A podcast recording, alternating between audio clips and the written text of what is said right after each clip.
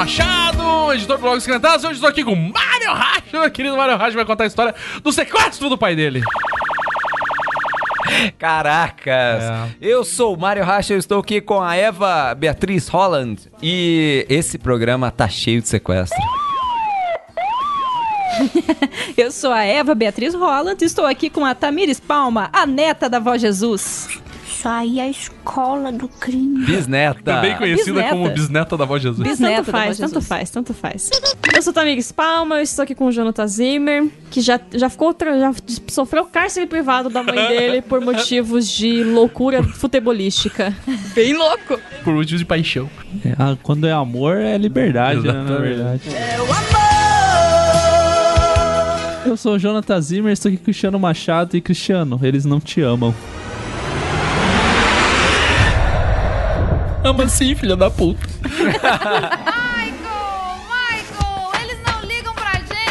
Eu sou o Cristiano, estamos aqui hoje com essa galera toda e a Letícia que ficou no começo já foi embora, né? não apareceu no programa, é, para falar sobre histórias de família. História, já que estamos, né, agora indo para as férias, você vai reencontrar sua família, então já se prepare Ai, com essas histórias de família. Já ficou tenso ali, já, Já, começou a suar ali. Tudo isso depois do Jabá. Na verdade, esse programa vai em janeiro e a gente já vai ter passado por novas histórias aí, hein? É verdade. É, você não sabe quando. Eu vou tirar férias em fevereiro só. Vai ser louco. Abençoa, Senhor, as famílias. Amém. Abençoa, Senhor, a minha também.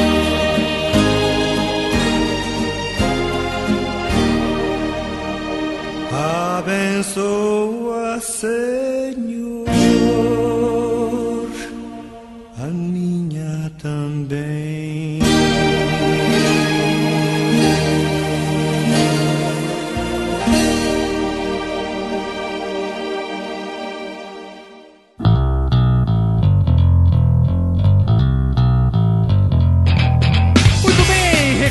reclames e jabases do Crentaços, do Pod Crente. Eu sempre eu tenho muita dificuldade pra falar, pra introduzir programas novos, né? Eu sou, eu sou uma pessoa muito tradicional.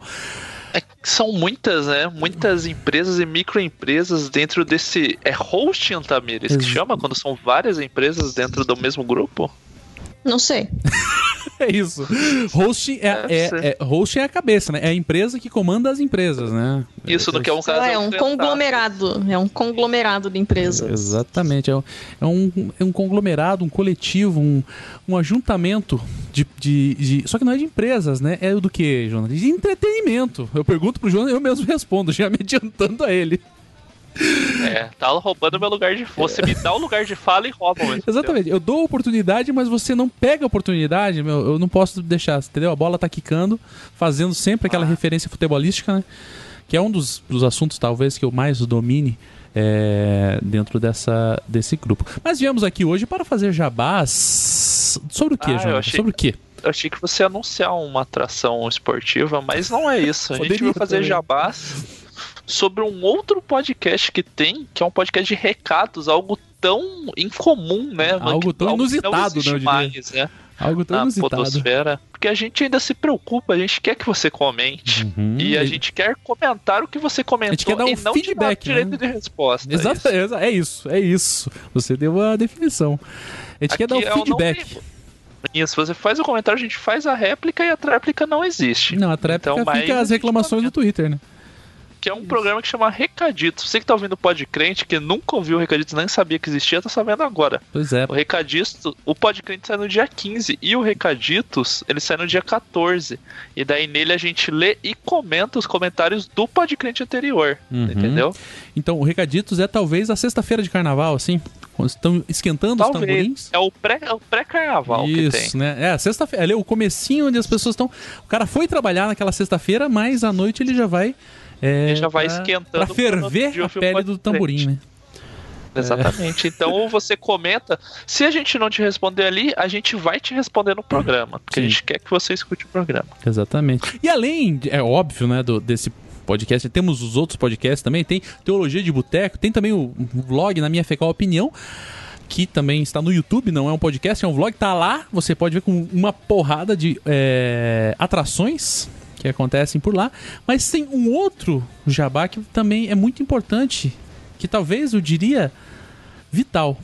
eu tô meio doidão hoje. Porque ele é alegre quando você recebe, mas é triste pra quem dá. Mas pode ser alegre pra quem dá, porque feliz é quem dá. E não quem Exatamente. recebe. Bem-aventurado quem coisa dá. assim, né? Na É. Bíblia, isso. Bíblia, é, parece que sim.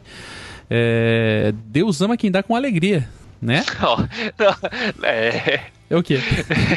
é perigoso esse caminho que Ai, tá cara, caralho.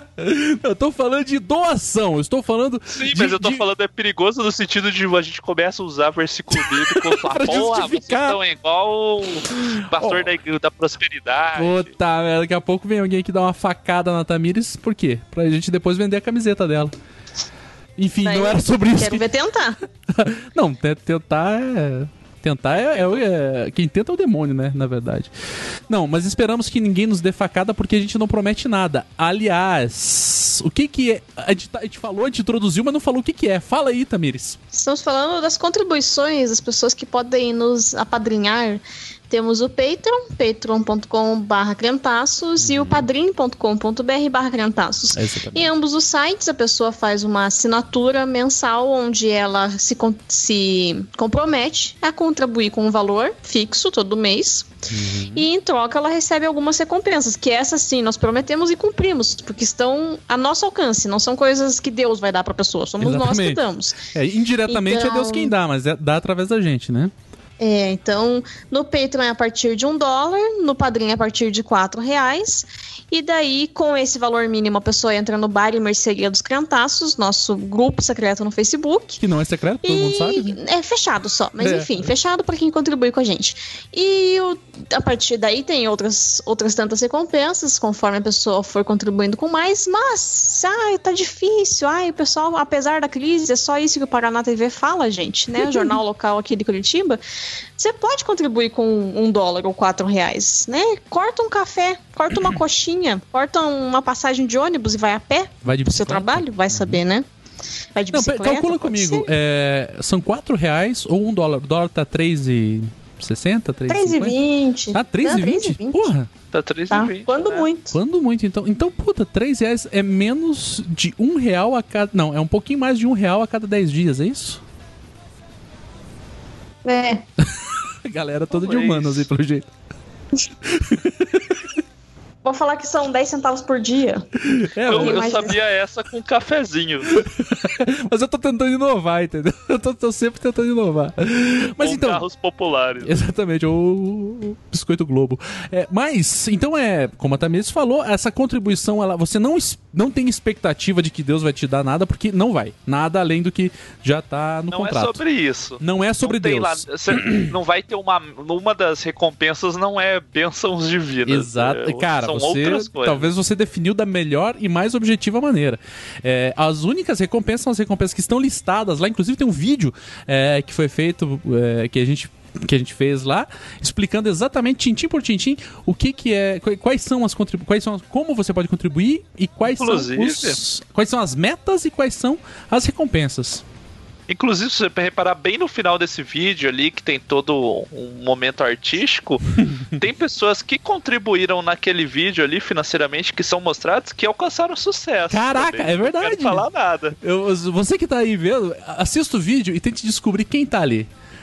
Nesse momento eu tô contradizendo o que eu disse anteriormente, mas é verdade. eu não, não falei que foi Deus que deu sucesso. Não, é o talento dos caras, pô. Tá, fizeram por merecer. Mas preste atenção ali. Vai lá, veja, tem, tem um figurante com a camisa do Grêmio. Que eu não sei, quem será que é? Tem, tem alguém que torce pro Grêmio aqui? Não é a Tamires. Então você tenta descobrir quem Só é. assim, também torço, na verdade. Não, mas na- naquele caso não é você. No vídeo não é Ah, você. tá. Mas enfim, é isso. Além disso, tem mais alguma coisa pra gente falar aqui ou vamos direto pro programa? Então vamos pro programa, que o programa tá interessante. Então. Prepara aí, ó. Não, a minha dica é não ingira líquidos enquanto você tá ouvindo o programa, que a chance de você cuspir é grande. É isso aí.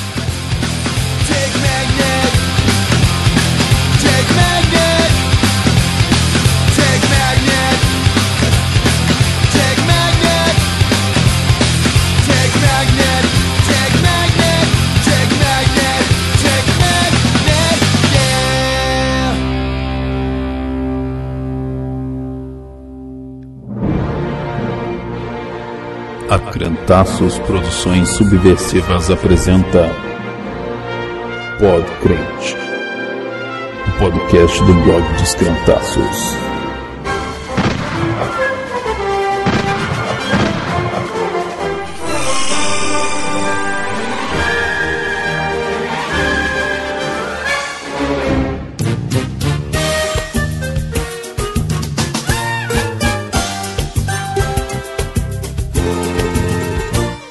Esta família é muito unida.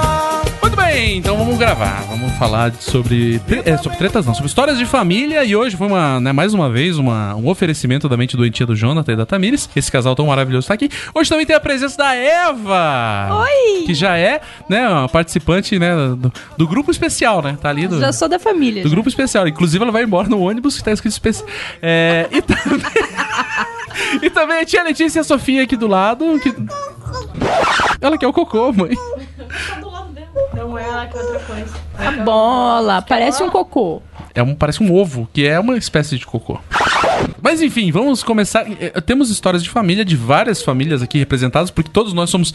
eh, somos três famílias aqui, mas uma cada. outra família. E- Puta merda, cara, eu- você me roubou a piada. Porque eu Forma ia uma falar- grande Eu família. ia falar que cada um veio de uma família, mas nós formamos uma grande família. Tipo um Megazord, cara. Exato, Feito famílias. de outros Zords. Exatamente. O Mário me olhou com uma cara convincente, hein? realmente. Eu acho que é Ele isso acredita agora. mesmo nisso. Eu realmente acredito que é que isso aqui, o Crantaços, é um grande Megazord. Família Crentaços, coloca aí, hashtag. É, vamos começar com, com as histórias de família. Quem tem uma boa história de família para contar? Uma boa no sentido, tipo, que ah, é uma história legal de ser ouvida ou uma Não, história não, de coisa boa? Uma que vai dar merda no final e a gente vai dar risada.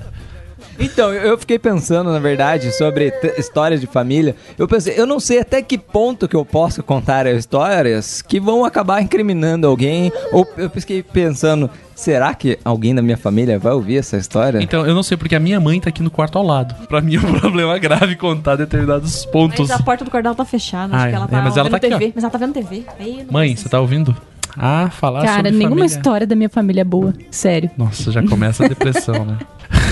Não, tem algumas boas, mas não sei. Você que já contou deixar. algumas histórias Cara, boas? como que foi? Eu não contei a, tua a história da sua família, Cara, Cristiano. a Porque você é o único que, que, apesar de nós somos família, né? Você, a sua família é mais família do que a nossa família. Não consigo gravar muito bem o que você falou porque você fala de uma maneira burra. Por quê?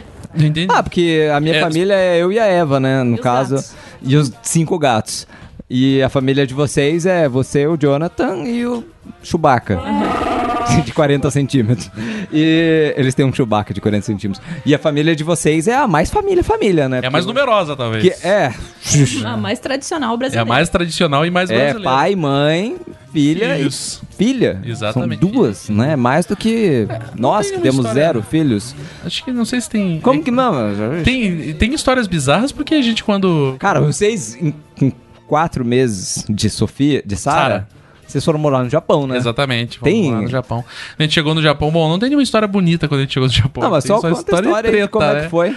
Chegando lá, a gente foi. Não, mas qu- qu- quantos me- quanto tempo de casamento vocês estavam? Sei lá, mano. Não quero revelar dados. lá, né? Foi bem pouco tempo. Um, me- menos de um ano.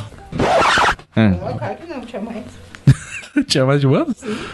É, então tinha mais de um ano, se a tia Letícia tá falando. É, não, mas essa história é boring, não sei o que contar tá de bom. lá. Eu quero que É que alguém. a gente tá, quero, quero que... a gente tá no nível. é, Pessoal, a gente teve festa de fim de ano hoje. Isso, afirma. Daí a gente comeu, a gente passou três horas no café colonial enchendo a barriga. Enchendo. Enchendo só, o pandu. Só, só Ufa, comendo. Ela falou barriga. É, porque, né? Eu ia falar o cu, mas o cu vai ser depois, então não, né, não foi bem isso. Gente do céu. A gente comeu, deixa todo mundo devagar. Não tá no clima assim. de Então, o problema é que programa, precisa né? de alguém que dê um É, start, né? exato, né? Então, Então- eu vou contar uma Por história. isso que eu tô pedindo Eu pra você vou- levantar então, a bola eu do ia Japão. começar aqui uma história de, de comida, Então, então. por Duas favor, tenha bondade. É, Vó Jesus já é um ícone desse programa, Sim, né? Gloriosa parte. Vó Jesus, que era minha bisavó, criou a minha mãe e os outros quatro irmãos da minha mãe, quando a minha avó morreu. E Vó Jesus teve um método é, um tanto quanto heterodoxo pra ensinar pessoas a não serem gulosas. Foi a mesma pessoa duas vezes na vida. Hum. O meu tio mais novo, uma vez, chegou da escola. Ele Deixa eu só muito- perguntar uma coisa. Ah. Ele torce pro Santos? Não, não é. O Santista é da Ah, parte do meu pai. entendi, assim, ele é entendi, cunhado entendi. do meu pai. A voz de Jesus, que eu gosto sempre de lembrar que ela é a autora da frase Dia de chuva é dia de criança apanhar. Exatamente. Vó Jesus é esse tipo de sabedoria que veio com ela, né? Então, esse tio, ele chegou, ele era muito chorão, assim, eles dizem que ele era muito chato. Vai ouvindo, muito Sofia. chorão, muito sarna. E daí um dia ele chegou em casa, tinha visita, e daí tinha, eles estavam tomando café, aí ele soltou um tipo, espero que sobre pão pra mim. Aí a avó Jesus já ficou meio bolada, porque ele deu tipo um pitizinho de, sabe, vocês estão comendo todo o meu pão. Falou, pega aqui esse dinheiro e compre 20 pães na panificadora pra gente ter certeza que não vai acabar o pão. Aí o meu tio foi, todo serelepe, comprar 20 pães. Ele chegou, as visitas tinham ido embora já. Puta, até já imagino o que, que vai dar essa história. Exatamente. Aí minha avó falou, senta aí tomar café. Senta aí. Ele começou a comer. Agora come tudo. Você não queria pão? Você não tava bravo porque as pessoas não iam deixar pão pra você? Come tudo. E ele só pôde sair da mesa depois de comer os 20 pães. Eu acho que não sei se foi. Será que Eu você já falou no contei essa história. Ou você falou no não, rolê mas não nosso? tá em Pode Crente, mas eu já contei pra vocês essa história. Porque eu lembro que eu fiquei com dó. Aí meu tio, com 7, 8 anos, comeu os 20 pães. Comeu o seu próprio peso em pão. É tipo aquele filme Seven. tá Dos- ligado? dos pecados que, lá? dos pecados, que daí o gordão tem que comer um monte de comida e morre comendo. Enfim, Gente. no caso foi seu tio. É, ele não O gordão, morreu. E também não aprendeu a lição. Por quê? Continuou o gordão. Algumas vezes depois, algum, sei lá, um tempo depois, aconteceu a mesma coisa com bananas. Ele chegou em casa e azucrinou que. e o meu- E o meu tio, tipo, ele come até hoje banana com feijão, ele come bastante banana. E daí ficou putinho de vocês vão comer as minhas bananas. A minha Mas avó. isso ele já era adulto. Não, não, Ah, criança, criança. também. Tipo, foi, sei lá, meses depois. Nossa, que idiota. Um, um imbecil! A minha bisavó pegou e deu dinheiro, vai lá e compre, sei lá, dois cachos de banana. Foi faceiro achando que ia ter banana pra semana inteira. Agora senta e come. E o desgraçado não aprendeu a lição, gente. Meu Deus, que criança burra. Como que não aprende a lição? Você é burro, cara, que loucura. Cara, mas isso não funciona. Não funciona. Porque uma vez. É, na- não é da minha família isso, né? De uma outra família aí. É. Não, que eu não vou citar o nome. Roche, a família Roche. família. Histórias da família, não precisa dizer qual. Aí, não, é uma amiga da minha família e tal. É sempre assim, quando é uma merda muito grande, você não pode Isso, dizer que é da própria exatamente. família. Aí o, o Piazão foi lá e, o pai, só que o pai dele pegou, ele é militar do sargento do exército e descobriu que o filho estava fumando. Ele foi lá Fumando e cigarros. fez o filho comer um, pa, um maço de cigarro. Ele falou: "Vai lá no mercado e compra 10 maços de cigarro". E ele foi comprar 10 maços de cigarro e o cara ele fez o Piá comer 10 Caralho, que cagada. Já, assim, 18 anos, sei lá. Não adiantou nada, porque ele continuou nessa vida desregrada. Não é uma história de sucesso, né? Mas é assim, não adianta. Não, não faça seu filho comer. Ó, mas eu tenho uma história mais triste pra Cigarro. você. Eu sou. Quando, a gente, eu, quando era criança, eu morei na cidade de São Sebastião. Já até comentei com alguns de vocês. Rio de aqui. Janeiro, né? Rio de Janeiro. É, e fui pra lá porque meu pai e a minha mãe se, se divorciaram e meu pai é, se juntou com outra mulher e foi pra lá. E o que que aconteceu? A gente era aqui de Curitiba, Você nunca. podia ter sotaque carioca, É, né, não, cara? mas Deus foi, Deus foi, Deus é fiel. Um beijo pra todo mundo do Rio. Deus é fiel. Daí, pô, criança de Curitiba come pouco peixe, como a maioria das pessoas sabe. Visto que, né, éramos uma família humilde e tudo mais, né, não era uma coisa tão típica. Chegando lá no Rio de Janeiro, to- pô, né, cidade litorânea, todo mundo come peixe, quer dizer, pelo menos a maioria das pessoas come peixe. E daí a minha madrasta, ela falava assim, ah, esse menino não come porque é frescura dele, puta. E daí eu não preciso nem dizer que aquela vagabunda... Sua avó? Não, minha madrasta. Ah, tá.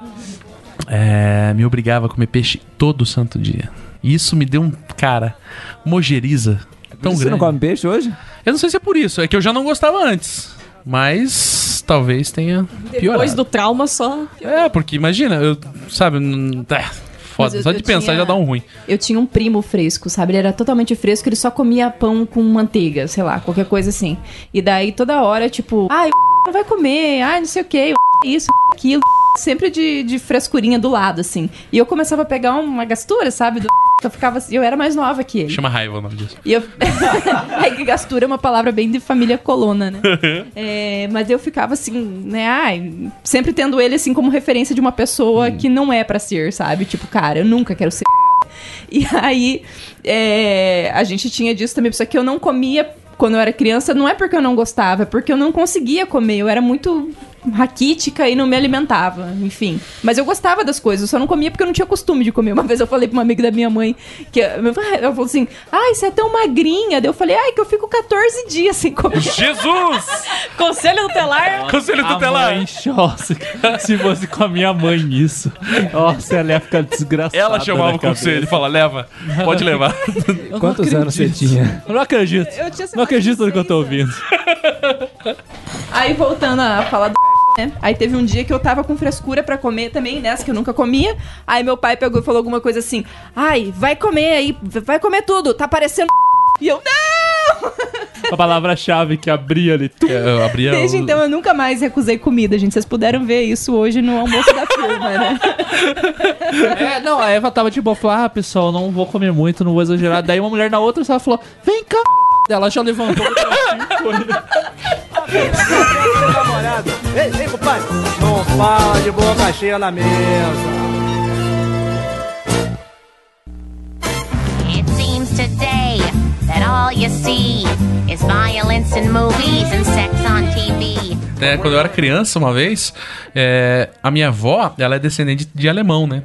E hoje, inclusive, a gente passou do lado de uma cervejaria que tem o sobrenome da minha avó. Como, e que, é daí? Como que é o sobrenome? é, vô geral. Que tem outra pronúncia, mas é assim que escreve. É, avó geral? Isso, a voz geral. A Ah, voz é geral, é a voz do povo. Isso. É... É a tradução. Deixa eu falar, caralho.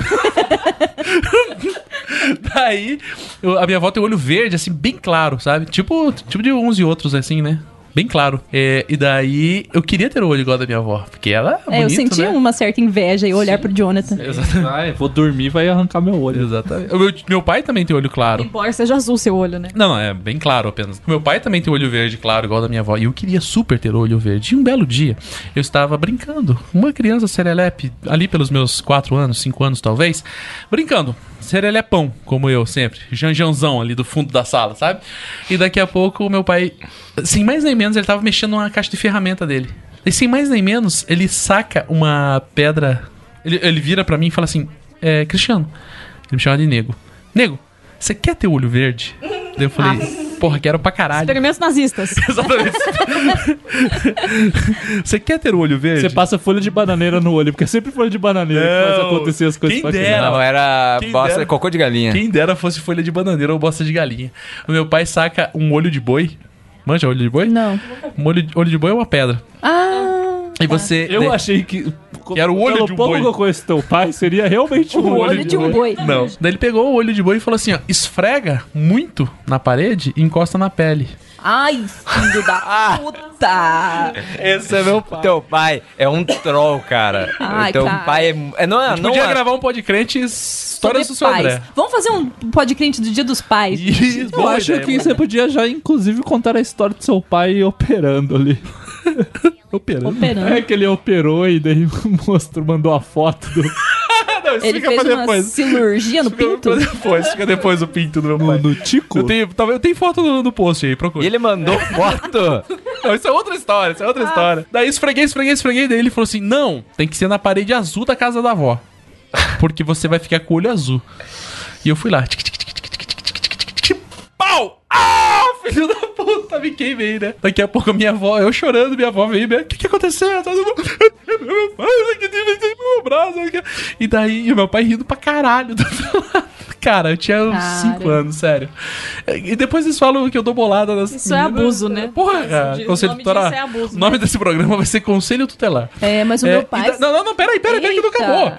Daí eu comecei a chorar, e minha avó, o que aconteceu? Meu pai rindo, e pai, o que, que aconteceu? O que que eu veio meio aquele cuzão, né? E daqui a pouco.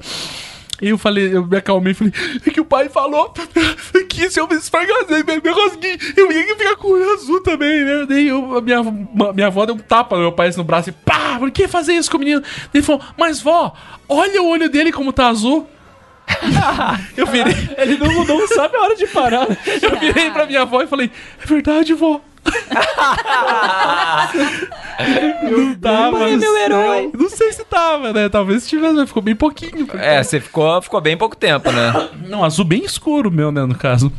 Mas E essa é uma das histórias meu, da minha família. meu pai, ele adorava tirar foto, né? Assim, então ele tinha uma câmera na época, que teve uma época que meu pai era muito Por isso, rico. por isso você casou com o Mário. É, pode ser. É Freud Aquela coisa de Freud, né? É, mas desse meu pai tinha muita, sabe, uma época que ele era bem rico, dele comprava todas as coisas super, nossa, olhem pra mim, a coisa cara que eu tenho.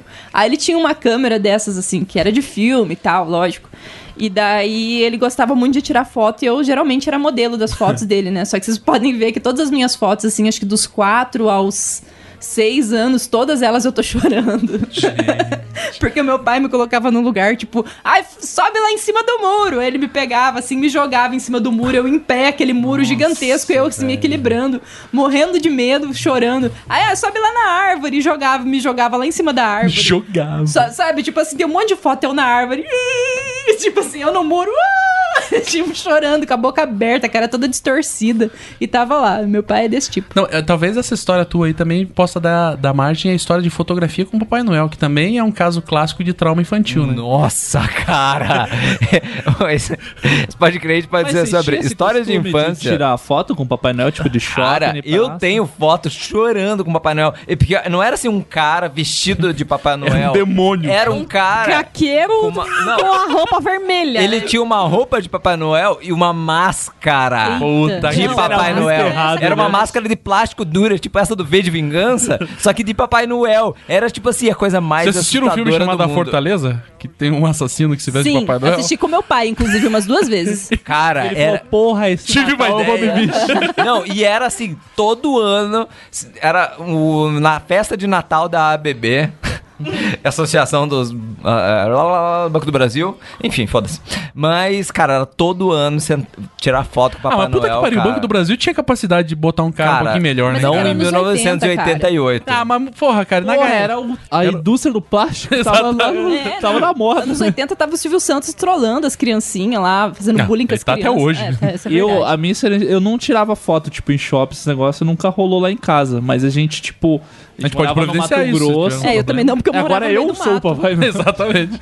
As crianças pedem foto. pode pra ser o Papai Noel, A gente né, vinha família? para Ainda Palotina há alguns anos, que era onde a minha avó residia, daí tinha parentes que moravam ali, todo mundo meio que se encontrava ali pra passar o Natal. E quem fazia. Tinha um Papai Noel que chegava a dar presente pras crianças, que a gente. Eu já era um pouco mais velho, eu sabia, era um funcionário da fazenda do meu tio, que o detalhe para o apelido era o Pantera, que era o Papai Noel. Gente, E daí, tipo assim, né? Pantera. Não era uma Natal época. Você vai assim, ser o Papai Noel. Eu acredito que meu tio não era uma pessoa que falou: vamos fazer um Papai Noel desconstruído, pôr um negro, de um Papai Noel um negro bem negro mesmo. E não, era tipo. pela- Ele pôs porque era funcionário. E assim, ele Era não era o de Pantera apenas falou, porque "Você ele, era, não- porque ele era negro. Ele era magro absurdamente. E a roupa, ele parecia que ele era, tava com uma roupa de hip hop, assim, sabe? Tipo, era o Papai Noel, chegava e dançava um break, sei lá, na parada. E tipo, cara, a barba era o tamanho da cara dele, porque ele era magro. Era, Pode era muito bizarro a parada. Pode crer, porque na- no Natal da minha família, era o meu tio p... também era magro pra cacete, assim, só que ele, ele era, eh, né, minha- filho da minha avó, né, cara de alemão, assim. E teve algumas vezes que o meu pai foi Papai Noel, e também com máscara de plástico dura. Nossa. Só que daí o que que acontecia? A casa da minha avó era numa rua que ela, ela tipo assim, ela fazia uma curva e do outro lado tinha uma favelinha, então não, não- a, a rua não continuava. Meu pai ia lá com os caras e ele sentava no capô do carro e o cara vinha dirigindo com meu pai. Na maciota. Exatamente, na, na manhinha, pro meu pai vir tacando bala pras crianças. E daí, os adultos queriam tirar uma onda, meu pai pegava a bala e pau na cara. Cravava o sete belo na testa. né? Cravava frigel na testa do vagabundo. ficava até escrito Frigel, o ao pior é que existe ainda, tipo, essa cultura da galera acha que uma... Existe. Eu acho que é muito mais legal você, como pessoa, distribuir o negócio do que pôr, tipo, Cara, eu vestido tenho... de Papai Noel. Não fica Ah, deixa legal, gente. Deixa eu contar um fica negócio da família agora. Que eu- É de Papai Noel? É de Papai Noel, antes Ah. que a gente perca esse. A gente pega o fio da meada. fio da meada, né? Nossa, se acontecer, meu Deus. É, o meu tio, eu tenho um tio que é o tio Eldor e a gente sempre chamava ele de Papai Noeldor. Eis o meu humor. É, é, Tá ela vendo que ela-. Você vê que ela tá querendo roubar meu lugar nesse podcast. né? E daí o, o Papai Noeldor, inclusive, era pai, né? Filho da mãe. E aí um Criou dia, errado, hein, Papai Noel? O ele se vestiu de Papai Noel e foi entregar coisas assim pras crianças na rua, Só né? entregava pouco manteiga. Aí Sem ele casca. foi, tipo, também foi todo na Kombi lá, sei lá, que, que eles foram dando os presentinhos. Ele chegou pra uma menininha e falou assim: é, O que, que você quer ganhar de- do Papai Noel? Dela, uma bicicleta! Daí ele, ah, não tem bicicleta, eu só tenho uma boneca dela. Pode ser boneca.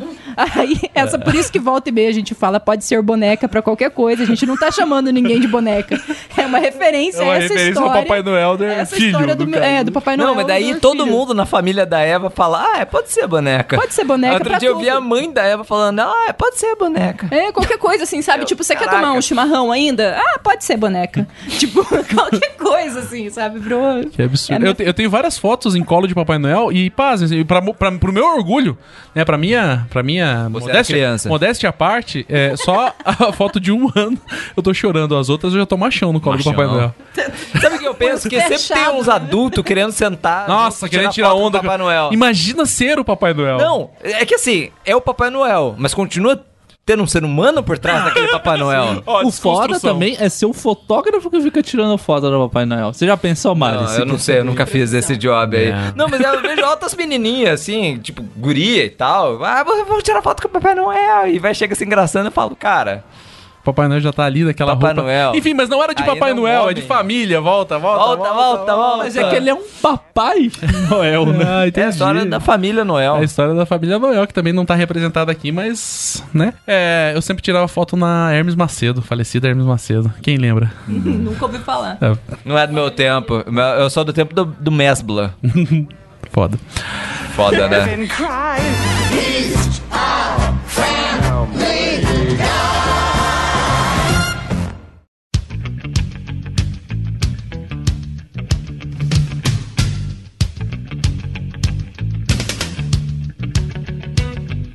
Mais alguma história de, de, de, de família? Pô, Mário, você Papai tem várias. Noel- Falando Não, de cara, pai, é- porra, tem, tem várias. Não, tem várias. Eu sei várias histórias do teu pai. Imagina você.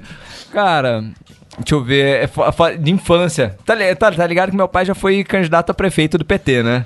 Prefeito do PT, não? PT, Pelo PT, né? Pelo PT. É, tem uma cidade chamada PT. É, meu pai, cara, eu tava. É muito engraçado ver Metade, foto metade antiga. dos ouvintes do Crentaço já caiu fora. Né? Já caiu fora. Meu pai, é, hoje em dia ele é uma pessoa. Não, não. Ele é uma pessoa sensata? Não. Talvez não. Não, porque semana Não passada. exatamente. Ele, semana passada ele foi num congresso de ufologia em Foz do Iguaçu. Você acha. Cara, não, não, meu pai não é uma pessoa sensata. Não é mas exatamente sensato. Nos anos 80, ele era. Pior. Ele tava louco na droga. Ele era Tava comunista. dando coca na garrafa de que boa. Exatamente. Quantos anos teu pai tinha? Uns 30? Cara, acho que, tinha uns 30. Que até os Tá. 30 pode ser comunista. Não, Exato. aí, Depois- Ele era, tipo, ele trabalhava com. Ele era agrônomo, então ele trabalhava com o pessoal da reforma agrária e tal. E ele tinha, aceitava bastante o pessoal do MST, sabe? Ele tinha bastante contato com o pessoal do MST. Aí um dia ele chegou em casa e falou pra minha mãe: Olha.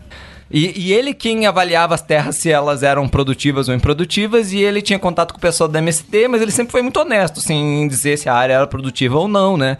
E então ele recebeu muita, assim, muita gente vinha Ameaça de morte. é, e muita gente falava, olha, libera essa terra aí, vou te pagar tanto, sabe? Ele sempre foi muito correto em não aceitar, né, tudo. Mas eles queriam Sérgio Moro não pressionar- pegava ele. Não, não pegava. Ele queria Eles queriam pressionar o INCRA a liberarem as terras que eles tinham, né, assinalado como improdutivas. E daí ele chegou pra minha mãe e falou, olha, se acontecer de aparecer no jornal, porventura, que eu fui sequestrado, você fica tranquila. Gente. Você pode ficar tranquila. É porque mentira, é ou- me- Não, não, é verdade, mas era tipo tudo combinado, assim. Tipo, a gente vai sequestrar você, mas assim. Mas é de boa. Mas assim, Caramba. não é contra a Mas vontade é o- dele. Ele já estava ciente, ele se colocou como, ah, ok, acho que. Mas é o Ivolando e o Guile. O Billy, Ah, sei meu lá. pai é o Ivo Holland, a propósito. O nome do meu pai é Ivo Holland. Sério. Caraca! Aham, E fica. É o Ivo Holanda da Alemanha, no caso. né? exato, da, da Holanda, né? Da- Não, da- e daí- Não, todo Ivo Holanda é da Holanda, né? Mas É. no caso olha, teu... vamos, vamos voltar pro sequestro aí. Vamos voltar pro sequestro. Ah, eu tenho Não, cara. de sequestro também pra contar depois. Caracas. E- não, e daí meu pai chegou. Cara, eu vou sair do programa porque eu não tenho Eu história não, de cara. sequestro. Eu tô me Não, sentindo... mas daí meu pai chegou e falou pra minha mãe: Você acha, minha mãe com três filhos pequenos em casa? Ah, tudo bem, meu marido vai ser sequestrado pela MST. Normal, quem Tranquilo. nunca, né? Quem nunca. não, nós acabou não precisando. no- eles não fizeram o, o sequestro forjado, porque não ia precisar. O INCRA acabou liberando uma, uma- umas terras lá. Mas meu pai tem umas histórias bizarras. Inclusive, daí nessa mesma época, ele, filiado ao Partido dos Trabalhadores, decidiu se candidatar a prefeito da cidade. Claro Qual que. cidade que era? Cidade de Pitanga, no Paraná. Claro que ele perdeu miseravelmente, né? Porque naquela terra de coronéis, só. Só teve três votos, que era no caso da mãe e das duas filhas que eram maiores na época. Ou não Ah, não, não, a gente era Não, criança, tinha criança. três anos de idade. Tanto que eu nem lembro dessas épocas. Dizem que meu pai andava com a gente naquelas caminhonetes fazendo comício com as três crianças atrás. Eu, tipo, eu não lembro disso. mas- Crianças indígenas atrás. né? É, mais ou menos. Japonês em preto, né? Vietnamitas.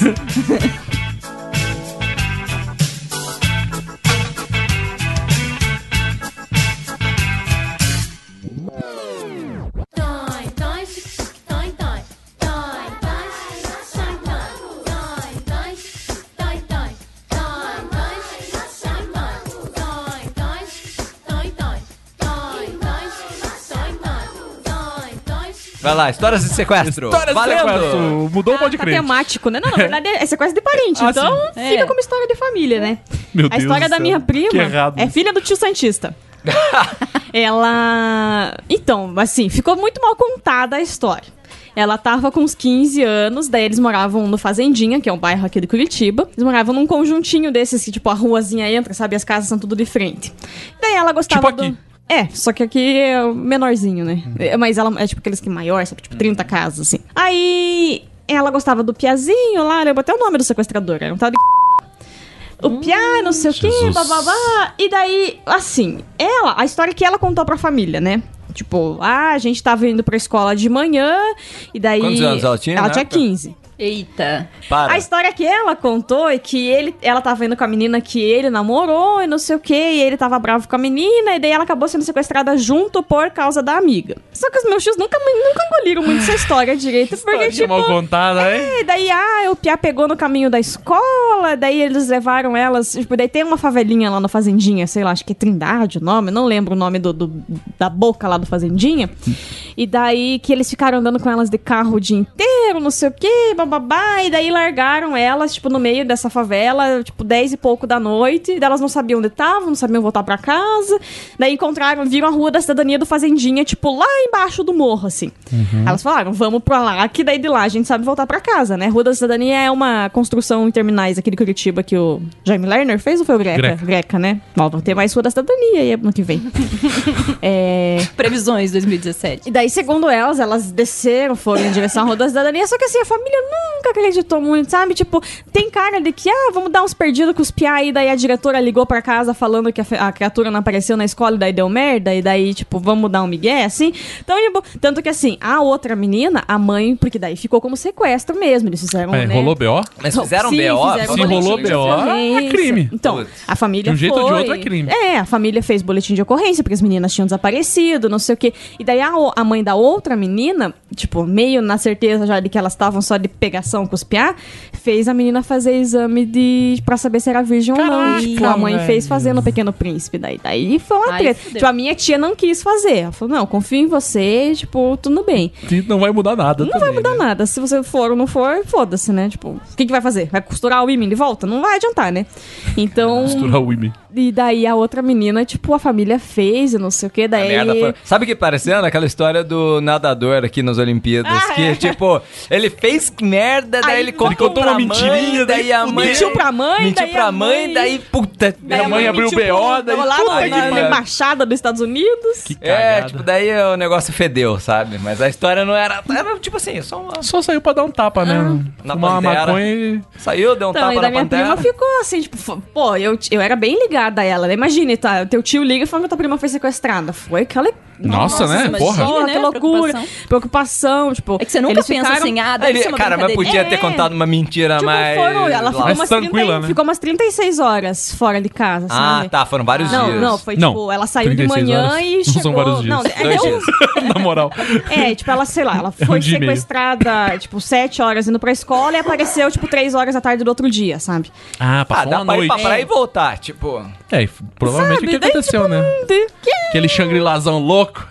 ah, moleque. Então, daí fica essas coisas, assim, mas é muito bizarro, gente. Tipo, Ah, é foda. Se você, que tá, se você que tá nos ouvindo tem uma mentira pra contar pra sua mãe, Não invente uma invente. mentira que não faça ela ir na delegacia. não Aí, faça uma polícia. mentira que não envolva a polícia. Como diz um amigo meu, se fez BO é crime de um jeito ou de outro. Exato. porque se não foi crime do outro, é crime seu de Exatamente, falsidade, né? exatamente. De falso É. testemunho, sei lá como caso, que entra. O cara falou, ah, mas é- ele- só pra... Fala a pra verdade. ilustrar. Ó, Não, cara, vai tomar no cu. Vai sair pra transar.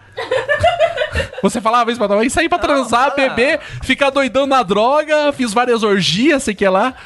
Ah, uma vez eu fiz Cara, isso, cara. Não, eu não Você falei. falou isso pra tua mãe? Não, eu falei, tô indo Falou, pra mãe? praia. Você fez contar pra sua mãe, você fez urgias? Não, eu, você ficou doidão na eu, droga. sabia. Sequestro? Eu, não, eu falei, a gente decidiu de madrugada que a gente ia pra praia. A gente falou, vai ser, vamos pra praia, vai ser louco. Você faz tem ligagem com, a- com o podcast de praia. É, essa história. daí eu deixei um recado em casa e falei, mãe, eu tinha 15 anos. Tô doidão na droga. Talvez eu seja sequestrado Falei, pelo MST. Não fica, falei, não fica preocupada, tô indo pra praia.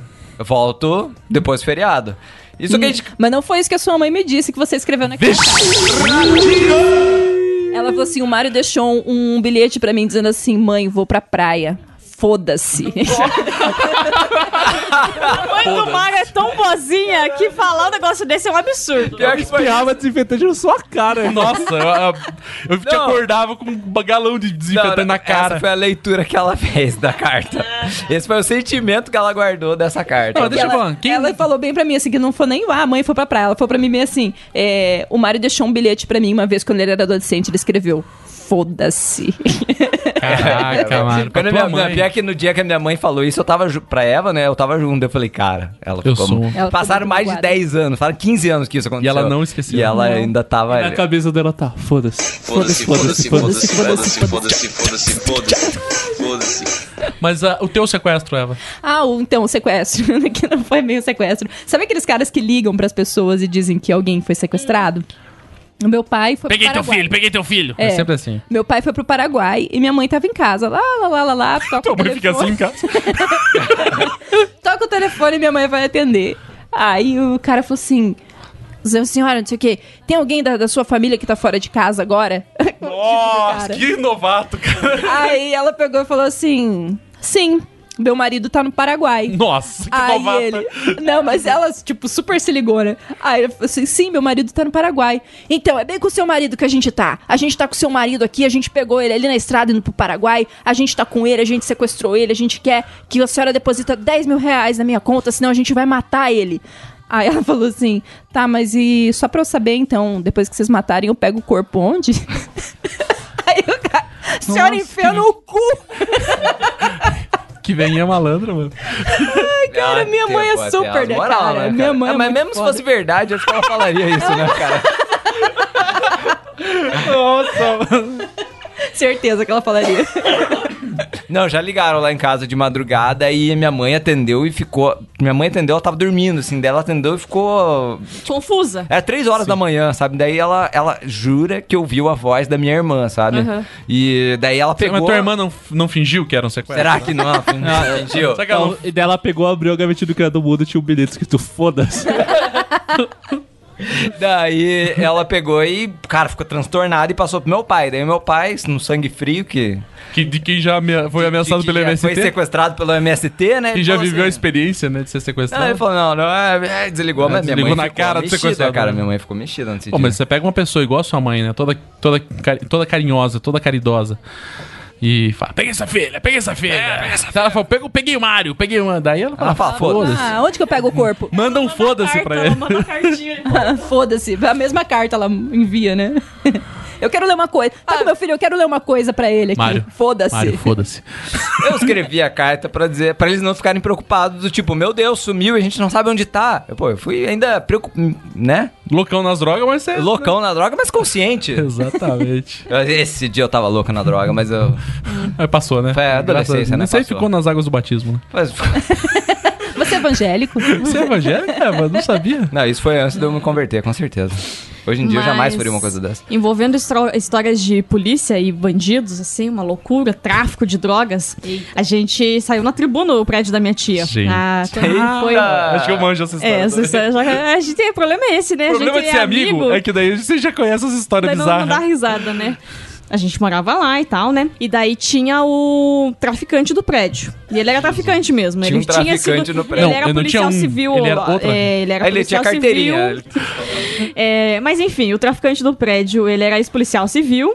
E daí ele resolveu ir pro tráfico, né? Porque ele foi expulso da, da, da polícia. Ah, ele já, mas já conhecia todo mundo, né, cara? Sim. Ele era parça do, das, travesti- das travestis do, do Guadalupe. Guadalupe, que é um ponto... Um ponto terminal característico, de ônibus né, da- aqui. A- O portal pro inferno de Curitiba é o Guadalupe. Isso. O Guadalupe é um terminal que só atende a região metropolitana de Curitiba.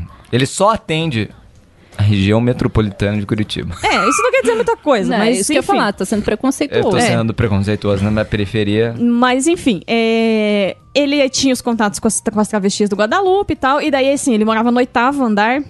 E. Ou era no nono, não lembro mais agora. Acho que era oitavo. Daí, às vezes, ele fazia, tipo, porque os, os porteiros não deixavam muito subir os travestis. Tipo, a Ah, galera que chegava. coisa umas- diferente, é, né? Chegava, não, é que assim, eles chegavam loucos, sabe? Chegavam, Porteiro tipo, caiu. com as roupinhas droga. minúsculas. Então, às vezes, eles não subiam. Dependia da, da, da vestimenta, o porteiro deixava ou não. E daí ele fazia pela janela, fazia toda a negociação lá por cima, descia a cordinha Cristo com o negócio, subiu o do dinheiro. oitavo e tal, andar. Do oitavo andar. na Jogava uma porta. cordinha dele. O cara que morava no quinto andar, de repente, tinha um pa- papelote de cocaína Inclusive, eu acho que foi aí que foi inspirado todo o sistema de cobrança do Danis Snooker Bar, sabe? Você você tá na parte de baixo, assim, daí eles pegam e mandam as, as porção, assim, manda o dinheiro, e o cara leva pra cima, o cara Caraca. devolve o troco. Ótimo. Acho que foi assim, Então. sabe? Certeza. E aí um dia entrou, tinha. Daí, porque assim, a gente acabava vendo sempre os que frequentavam o apartamento, que iam com roupas decentes conseguiam entrar. Daí tinha a peruquinha, que era uma das travestis, Jesus. e o que foi o cara que eventualmente faleceu lá no prédio, que a Ah, polícia bom. matou. Eu não sei o qual foi a denúncia pra polícia poder invadir o apartamento do cara. Mas daí tava a peruquinha. Ah, Você polícia. não sabe qual foi a denúncia. Pelo variados tipos de denúncia que poderiam ocorrer. Ah, a polícia, pra invadir casa de leque. traficante, não, Não precisa de nem- muito. Não, mas é que como ele era esse policial civil, tipo, sempre foi acobertado as paradas, entendeu? Ah, entendi. Ele tinha. Os amigos dele estavam na polícia. Ele é amigo dos amigos, É. né? Era o Peçanha. O Ei, Peçanha do- do- do- Despachante. E daí ele. Aconteceu de chegar, tipo, sei lá, subiu 30 policiais, 20 policiais. Nossa, eu pensei foi que uma subiu tropa. 30 Sabe o que Não, aconteceu? Ele não pagou a propina. Pode ter sido. Ele não sabe? pagou o arrego do jogo do bicho. O Mário lembra dessa época. Porque tanto que assim, o ele não era, ele não podia ser expulso do prédio porque ele pagava o condomínio em dia, tipo, o, pré- o O apartamento fato era dele ser traficante não, Não, não, não pode pega, expulsar. né? É, não pode Não tem expulsar nada o cara. no- no- nas regras do, do condomínio, condomínio. que você pode não expulsar pode um ser traficante. Daí Não que pode fazer recebe orgia de travesti. Não pode. Não pode. Não tinha, né? Então, daí a polícia invadiu e a gente tava, eu, eu tava com 18 na época, eu acho, ou 17, não lembro. Não, acho, acho que eu tava com 18. Aí o meu irmão tinha 15, meu irmão mais novo e minha prima tinham 10, o menorzinho tinha 4. E como a gente era um monte de criança que morava no apartamento, o que que acontecia? A gente, tipo, a chave geralmente ficava na portaria. Porque daí um sobe, tranca a porta, o outro desce, pra não ficar desencontrando. A gente às vezes ficava sem chave no apartamento. E nesse momento, estávamos com a porta aberta, sem chave. E o tiroteio acontecendo lá em cima. Caralho. E as crianças chorando. No sexto, dois abaixo do apartamento do cara. Puta que pariu. E não tinha um adulto em casa. Tipo, eu com 18 não era adulta, gente. E daí assim, o que, que eu falei pras Algumas crianças? pessoas com 30 não são? É, eu com 30 não, não sou. Aí eu falei pra, pra, pra- Porque as crianças começaram a chorar, assim, tipo, tava uma bagunça mesmo, assim, tipo, de invasão de polícia em casa, gente, com puta correndo, gritando, uma loucura.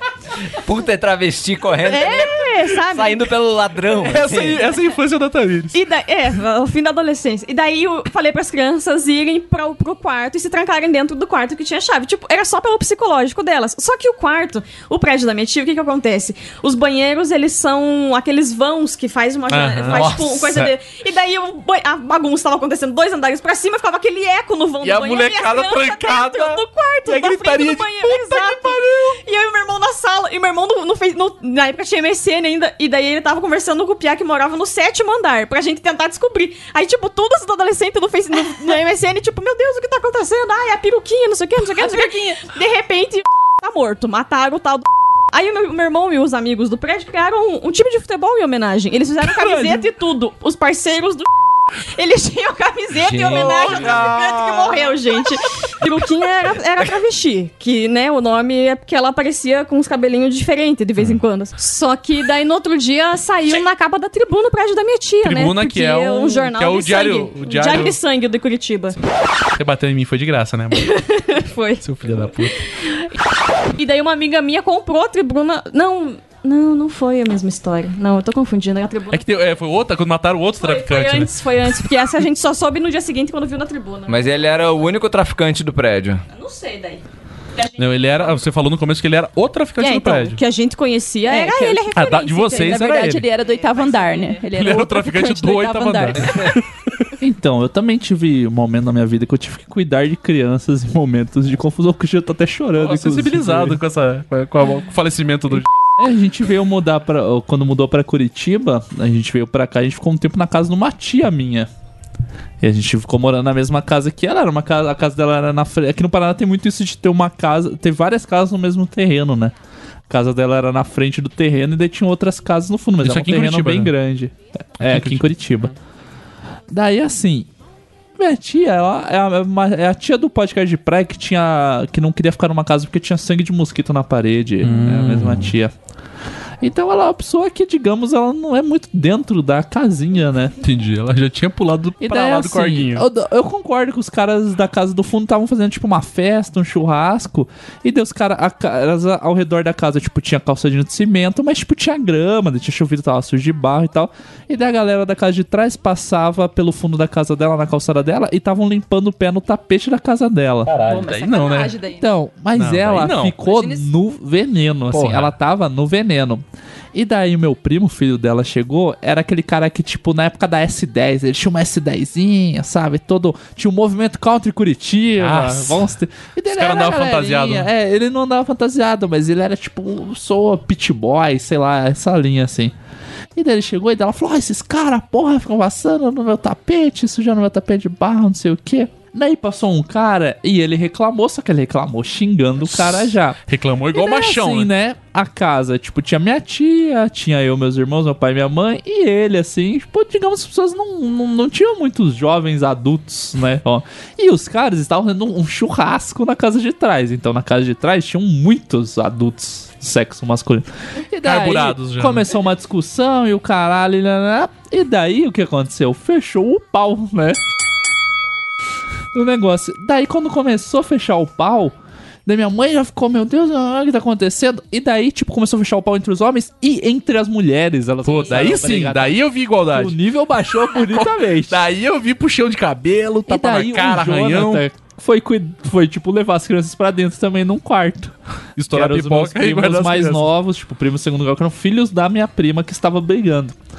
Que Eu tava levei eles rolando dentro no e eu chão. fiquei olhando pela janela e eu vi o meu pai foi pra porrada. E tipo, cara, eu não imaginava. Não Esse foi o imagino até hoje meu pai. da sua infância. E Eu já- daí, eu também já, já tinha ouvido essa o história. meu pai. E os olhos do ali, Jonathan a galera brilham assim, quando ele conta essa história. E eu vi o cara dando um soco no meu pai e meu pai esquivando pra trás, assim, tipo. A minha cabeça hoje em dia é em slow motion, provavelmente você não foi. E ele esquiva do cara e ele acerta uma de direita no meio da fuça do cara, assim. E daí, tipo, deu, as crianças estavam gritando, eu comecei a cuidar das crianças também. E daí depois, no final do saldo da conversa, né, eu aprendi, eu descobri que meu pai lutava boxe quando era jovem, então por isso tamanha habilidade e esquiva. A minha prima, que teve os dois dentes da frente quebrados. Ai, que delícia. Perdeu corrente, anel, perdeu um monte de coisa que daí ficaram. é, as pessoas estavam muito preocupadas com a lama, depois estavam ajoelhados na lama procurando o pedaço do dente e corrente. É que daí de já tinha ouro, né, do passado, né? negócio. Já tinha pulado pra lá, né? E daí foi esse clima. E daí eu Esse falei pro climinha meu pai: gostoso. não dá mais. A gente não consegue morar embaixo da ponte se for preciso. Eu não quero isso, essa gente, galera pra não mim. Eu não tem vida, condição, pai. Por favor. Você não pode voltar a lutar e ganhar mais dinheiro de sair daí. que fita, mano. É, teu pai podia virar lutador, né? Voltar a ser lutador, tipo. Tipo, ser Madruga, né? Que tem um Porra. episódio que Porra, ele, perfeito. né? É o melhor exemplo Tem um possível. episódio que ele vira, volta a Que ser ele- lutador? É, não, que ele é lutador de boxe, né? Daí contam a história dele, assim. Ele É é. um flashback, é um flashback, assim. É, Isso. tem um Tipo álbum fotografias. Inclusive, Chaves é uma coisa muito presente na minha família, cara. A família da Eva é viciada em Chaves, cara. A minha avó faleceu há pouco tempo, faleceu há mais ou menos um, A Dona alguns Neves? meses. Quase a Dona Neves. E, cara, desde que eu me lembro, por gente, assim, a minha avó assistia Chaves todos os dias no SBT até. Cara, sabe? Até o derradeiro dia. Até o derradeiro dia. E era aquela coisa assim que, cara, acho que 70% dos chavões da minha família são frases do Chavões, Chaves. Chavões, você pegou? Não, São eu fui pra lá, a gente foi o ano passado. Não, esse dia, não lembro quando a gente foi a última vez. E, cara, as crianças, os sobrinhos da Eva de 6 e 8 anos, falaram: ai, tá na hora do Chaves. E daí ligavam no SBT, porque sabiam a hora que ia passar Chaves no SBT.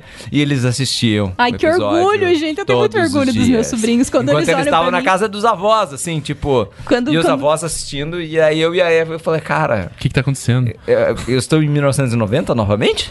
Cara, quando eu falo qualquer coisa com meu sobrinho, tipo, ah, João, sai daqui, não sei o que, dele olha pra mim e fala, tá bom, mas não se irrite. Eu, ai, que lindo, que orgulho da Isso, tia. Brasil. Que É um, Ah, meu é um Deus, universo é paralelo. É um universo paralelo. Todo mundo adora o Chaves. O dia que o, que o Bolanhos morreu, cara, foi decretado luto oficial na minha família, cara. Sério. Fita, mano. Foi muito triste, muito triste.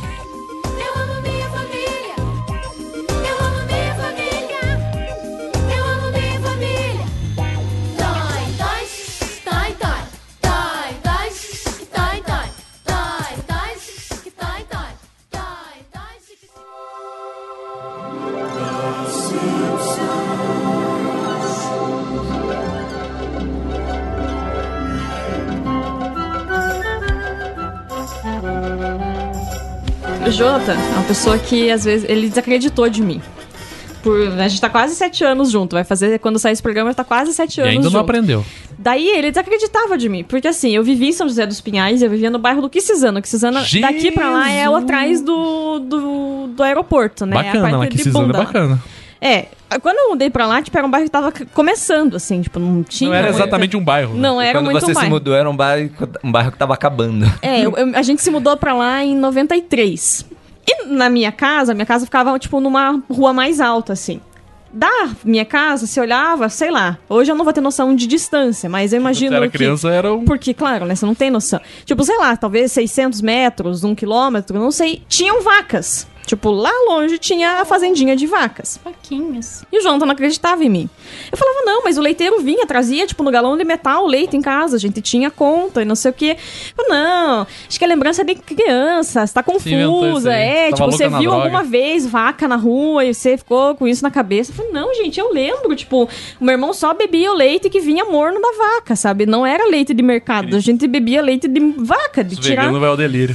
Depois é Capaz que você não acreditava, Jonathan. Eu tive uma vaca em casa quando eu era criança. E a é- gente é morava. Porque, assim, hoje o Quisizano é um bairro bem Aham. residencial, assim, tipo, tem construção e tudo. Ele ficava, não, não é possível que há tão pouco tempo atrás São José dos Pinhais era desse jeito. Eu falava, não, imagine, e daí minha tia tinha as amigas, porque quando a primeira casa que a gente morou em São José dos Pinhais era no Pedro Moro. Daí minha tia fez as amigas lá. Daí a gente ia por dentro das chácaras pra casa dessas amigas. Então a gente bebia água em fonte, tipo, pulava cerca de arame farpado. E era isso. E o Jonathan achava, não, você é louca. Você do viu um filme e não Você assistiu um filme.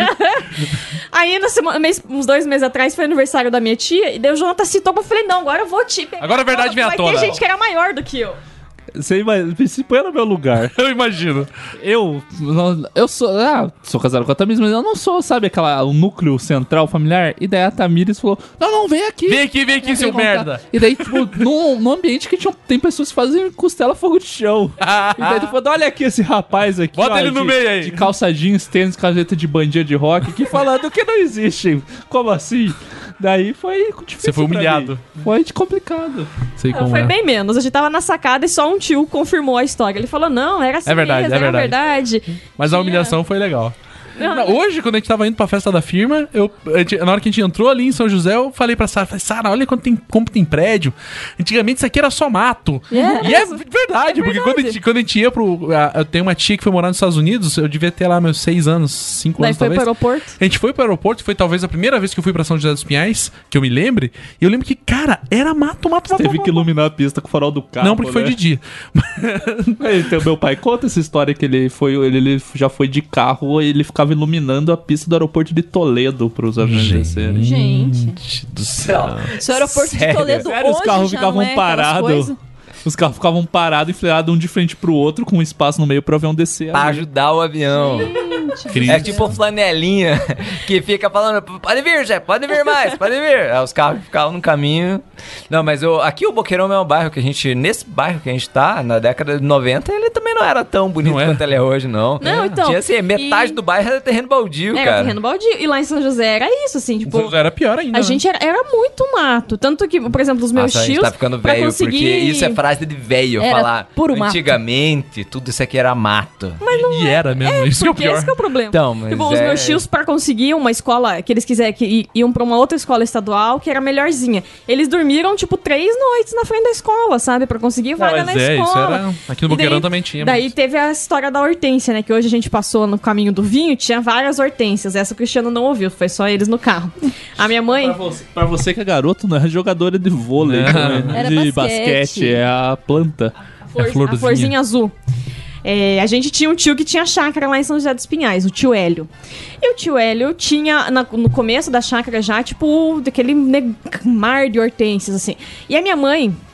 Minha mãe não era uma mãe, não foi uma mãe muito sábia, né? Eu sou decente, mas a minha mãe, ela só ela assustava a gente, só.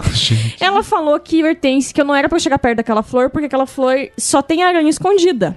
Eu me cago de medo. até- Eu não chego perto de flor de hortência, porque eu falo, não, vai ser um monte de aranha dentro dessa bosta, gente. Daí hoje a gente tava passando junto, olha lá florzinha que você tem. Aranha, ela vai te gente, pegar. sério, sério. Fecha os mãe- vidros, fecha os vidros. Ela tava me rápido. assustando, gente. É muito errado. A minha família. A minha avó me assustando assusta. A gente. minha avó, ela é, é muito racista, muito. Muito tudo. Tudo que você acha de ruim, ela era. Caraca. É do Cristiano, Exato. muita mágoa. Não, não é mágoa, é fato. Eu não odeio minha avó. Pelo contrário, eu gosto muito dela. É. Essa que era da Umbanda? Isso. Que, que é uma coisa bizarra, né? Sim, É, ela, como assim? ela ia na Umbanda. é, a mãe de santo não era negra, ela era. Ah, por isso que ela ela era branca. Mas assim, sei lá, mais, mais da metade das pessoas eram negras, né? E ela se dava bem com todo mundo, ia fazer trabalho no mar, ia Mas fazer era trabalho racista? no mato.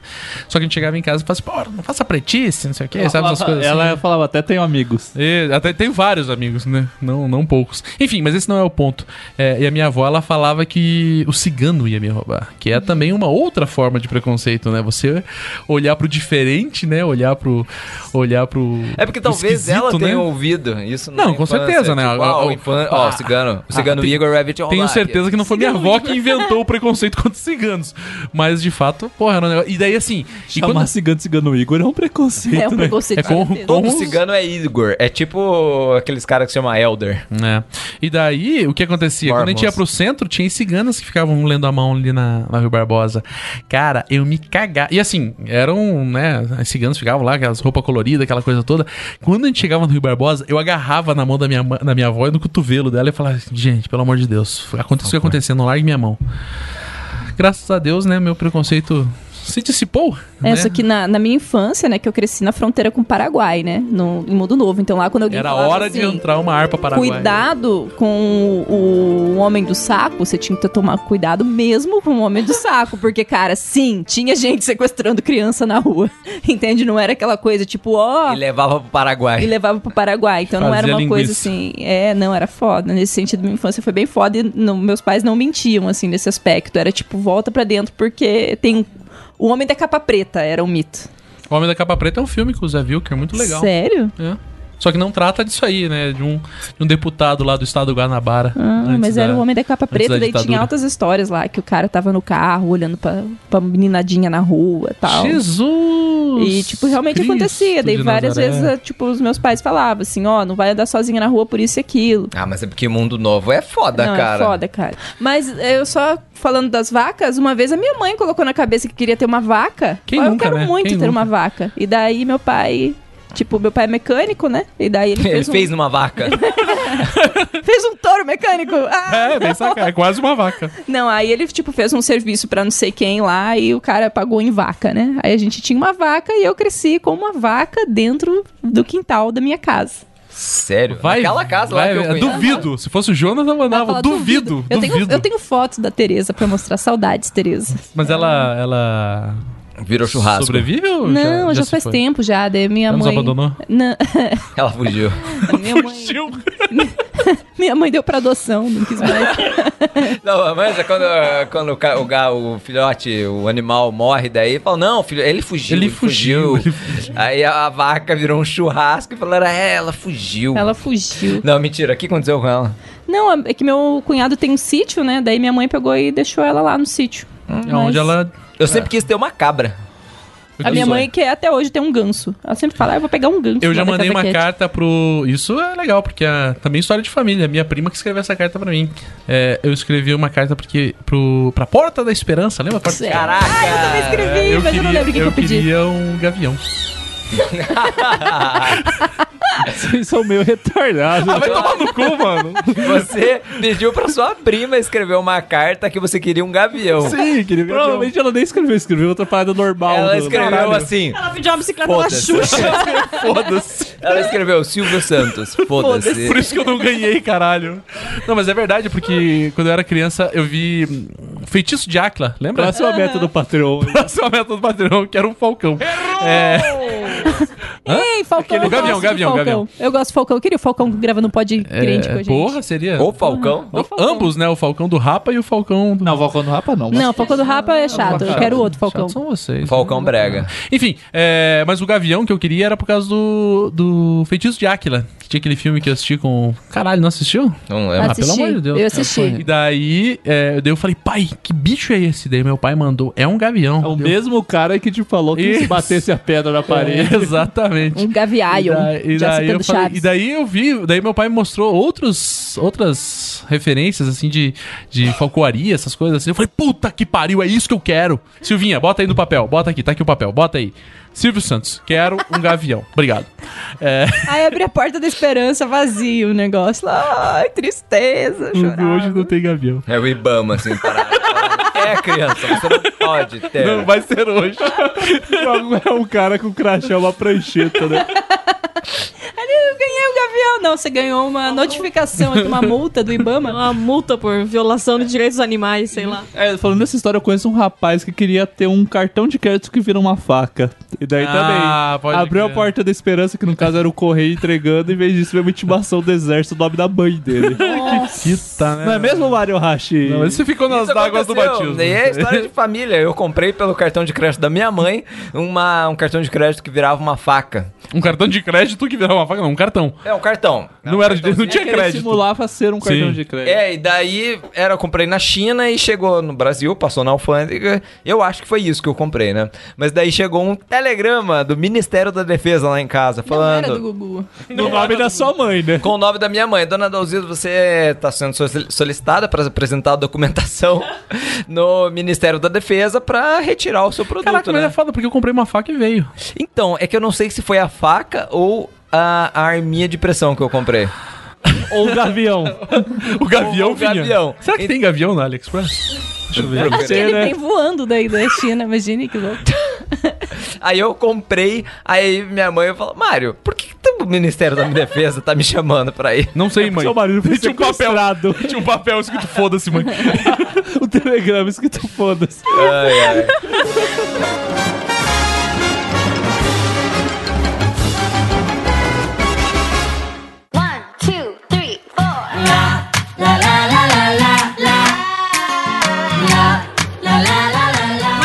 Mudando de assunto, algum de vocês já foi esquecido na escola? Porra, pra caralho. Que sacanagem, né? Conta então, Cristiano. a sua Não, conta a tua primeiro, que você é mais minha? traumatizada. A minha foram duas, não foi nem só uma. Caracas. Foram duas vezes. A primeira vez. De- eu deixa eu só tava- falar uma coisa. Não tem gavião na AliExpress. Não tem. que Não, não, não de verdade. agora. Não de Você vai ter que verdade. procurar no Extreme, no, no, no Deep Web, então. Procura na Deep Web. Deep Web deve ter. Deve ter. Porra, boa ideia. Deixa eu abrir o Tor aqui. É, A minha foram duas vezes. A primeira vez eu estava morando no Quisizana, nesse bairro glorioso que tinham vacas perto da minha casa. Que A Cisana, gente- deixa eu só abrir, abre um parênteses Ah. aqui, é, é sinônimo, quando na minha adolescência, de maloqueiragem. Mal era, É né? isso. Era, o nego né? fala, cuidado, cuidado, olha os que Cisana vindo aí. Era esse nível, Quando a então. gente ia ser assaltado, olha os que Cisana vindo. Mas é, eu morava no Quisizana, então eu tava na primeira série, né? Criancinha com 7 anos, ali, inocente e tudo mais. Saí da escola, escola municipal e tal. Todo mundo começou a ir embora. E minha mãe sempre chegava no horário, né? E minha mãe não estava ali na frente. E nada da minha mãe aparecer, nada da minha mãe aparecer. Daí o que aconteceu? Eu caí na pilha errada dos coleguinhas de classe, Tua dos, dos odeia. Dos meninos, assim, eles, não, a gente vai por um caminho aqui, que vai pelo aeroporto. Daí você foi sequestrada. Não, não fui sequestrada. Ficou 36 Mas o horas quê? Eu não fui pelo caminho de sempre, sabe? Pra casa. Eu mudei o caminho de volta da escola. Você não ficou na, você não ficou na escola não, esperando? eu vou ficar lá até Cara, que anoitecer. Cisano. O Que professor, cê- o professor falou, fora, fora O daqui. professor joga você pra fora da escola, fecha o portão e vai embora, o professor entendeu? falou, foda-se. Exato. Aí eu mudei o caminho e fui com esses coleguinhas porque eu não queria ir sozinha pra casa. Então eu fui com eles até um ponto, eles ficaram na casa deles, daí eu tinha que subir tipo uma quadra e meia, porque eu dei uma volta por trás do terreno da minha casa, sabe? Daí eu andei uma quadra e meia da casa que os meninos ficaram. E daí eu cheguei em casa, minha mãe não foi buscar na escola, já é um mau sinal, né? Eu cheguei em casa, a casa tava trancada e vazia. Aí eu comecei a chorar, falei, Pronto. pronto, fui abandonada. Eles foram embora. Eles foram embora. Eles me que que- abandonaram? que Uma criança de 7 anos vai pensar se a mãe não te busca na escola, não tem ninguém em casa. Fui abandonada. Aí sentei na frente de casa, assim, Começou comecei a chorar, chorar. copiosamente. Aí a vizinha do terreno da frente me viu chorando, era a dona Tereza. Daí a dona Tereza veio me buscar, conversar comigo, me acalmar, me levou pra casa dela pra beber uma aguinha com açúcar, não sei o que, não sei o que. Deu chorando, não. Você já tava chamando a Dona Teresa de mãe. É, né, já queria me chamando de vó, que ela era mais velha, assim, e chamando, né, meu Deus, que Minha que nova loucura. família. Aí a minha mãe chega, tipo, sei lá, 40 minutos depois. O que aconteceu? Meu irmão. Minha mãe nessa época cuidava do meu irmão. Eu tava com sete, meu irmão tinha quatro. E daí eu tinha um primo de três. Minha mãe cuidava dos dois em casa. Ela não tava trabalhando. Os dois endemoniados e me, me foram mexer no relógio. No relógio de ponteiro e zoaram a hora do relógio. Ai, que filhos da puta. E daí minha mãe, tipo, ela não se tocou pela programação da TV que não tava fazendo sentido a hora. Ela foi pelo Nossa, relógio. Já tá passando Chaves mais cedo hoje. É, e daí ela não tava na hora de sair pra escola. Aí quando ela se tocou, que sei lá, tipo, começou malhação de certo. Não sei se já passava malhação na época, imagino que sim, não sei. Ela, opa, eu devia estar na rua já. Aí ela saiu. E ela foi pelo caminho que a gente fazia todos os dias. E eu vim pelo outro caminho com os garotinhos da, um da desencontro, escola. Então. Houve um desencontro. E daí quando eu cheguei em casa, ela chegou na escola, a filha não tá, meu Deus, sequestraram minha filha, né? Tome B.O. da cadeia criança, né? E daí eu peguei. E daí deu tudo certo, né? A outra vez foi que o meu pai esqueceu a gente. Daí eu já tava na escola municipal Lapa, tendo aula com a professora Professora Corin. Corin, grande Exato. professora Corin, grande abraço se estiver ouvindo A aí. professora regente era a Veranice, mas eu já tinha aula, aula com a manjo. E daí eu estava, tinha, eu tava na terceira série, eu tinha uma prima na segunda e um primo que eles diziam, os médicos disseram que ah, ele demorou muito pra nascer, daí ele ficou com retardo mental, tipo, faltou oxigênio. Eu não sei, ele era esquisito, mas eu não sei se era isso. Eu não sou Gente médica também, então Usava isso como desculpa, Não, mas né? isso é verdade, acontece. Não, eu sei, mas tipo, Eu tenho um é- primo que tem isso, por causa. Enfim. Eu tenho um amigo que tem isso. E daí ele Grava era um bobadão, comigo. era Obrigado por lembrar de mim. Obrigado por me considerar seu amigo. Te amo, cara. Não sabia que eu era Ai, seu ai. amigo. E daí, de manhã que a gente estudava, aí meu pai não apareceu, porque meu pai trabalhava, então acho que ele tava de férias e ele foi buscar pra minha mãe. Se minha mãe não tava em casa, sei lá o que aconteceu, porque era minha mãe que buscava sempre. Aí ele não apareceu. Aí eu falei, puta, tem que carregar esses dois encostos, porque a minha prima ela não era retardada, mas era como se fosse também, né? tá muito errado isso aí, cara. Use o termo dodói. Isso, use o termo dodói. Eram dois dodóizinhos. Aí eu peguei. Acho que piorou. Eu falei, não, vamos, eu sei o caminho de ir pra casa. Deu os dois querendo chorar e ficar na escola. Eu falei, gente, tô com fome já, hora do almoço, vamos pra casa, né? Aí eu daí eu já aprendi a lição. Falei, vou pelo pelo caminho, caminho. de todo dia. Boa, 06. Aprendi a liçãozinha. Aí o que, que aconteceu? Meu pai foi por outro caminho, pra ir pra um caminho mais rápido, Mas que lazarento. Aí chegou, daí teve. Só que daí eu tava indo pra casa, tipo, a minha era o terreno que a minha avó morava e tudo. Daí tudo certo, né? Cheguei em casa e falei, ah, foda-se, sei lá, tá, tá na rua aí, perdido, perdido na vida, né? Não sei o que tá fazendo. Daí meu pai chegou depois, assim, mas cara, ser esquecida na escola é triste. Ah, eu já fui esquecido quando eu estudava no Santo Amaro, lá no Rio de Janeiro. Só que não pela minha mãe, fui esquecido pela minha madrasta. Uma pessoa pela qual não tem nenhum carinho, uma criatura execrável. É, não a minha mãe, a do caso. que a sua mãe tá aqui do lado, você tá não aqui, pode falar você, muita mãe. coisa. É, só que daí o que aconteceu? Eu fui esquecido várias vezes, mas não poucas, várias. Tipo assim, na minha cabeça, na cabeça de criança, foi todas. Todas as vezes. Olha, eu acho que, Na verdade, não é esquecido a palavra. Exatamente, foi abandonado. É, é uma, uma melhor palavra. Só que uma das vezes é, eu cheguei e, tipo. Sei lá, meu, eu, eu- já tava. Já tava. Na minha cabeça já fazia umas 8 horas que eu tava lá, mas tava de dia ainda. Eu 15 estudava tarde, ainda tava de dia, mas já tinha passado umas 8 horas. E tinha dois meninos que também estavam lá, mas eles não estavam esquecidos. Porque eles eram filhos é, dos zeladores, né? Das pessoas que cuidavam da limpeza da escola. Então o moleque ficava ali até a saída do, do pai dele. Então a gente ficou brincando. Brincando não, né? Eles ficaram fazendo bullying comigo. E daí Eles estavam brincando, no caso. isso, eles tava estavam chorando. brincando. Isso na época 1988, Olimpíadas de Seul, lembra? claro. Que o cara, enfim. E daí o menino chegou e virou pra mim e falou assim: "É, Tua mãe te esqueceu? Daí eu falei: Não, a minha madrasta me esqueceu. Daí ela falou: Ah, você não tem mãe? Daí eu falei: Tenho, mas eu moro com meu pai e com a minha madrasta. Daí ele mandou a seguinte frase: Eles não amam você, né? Caracas, quantos anos você tinha? Sei lá, cara, em 88 eu devia ter. 15.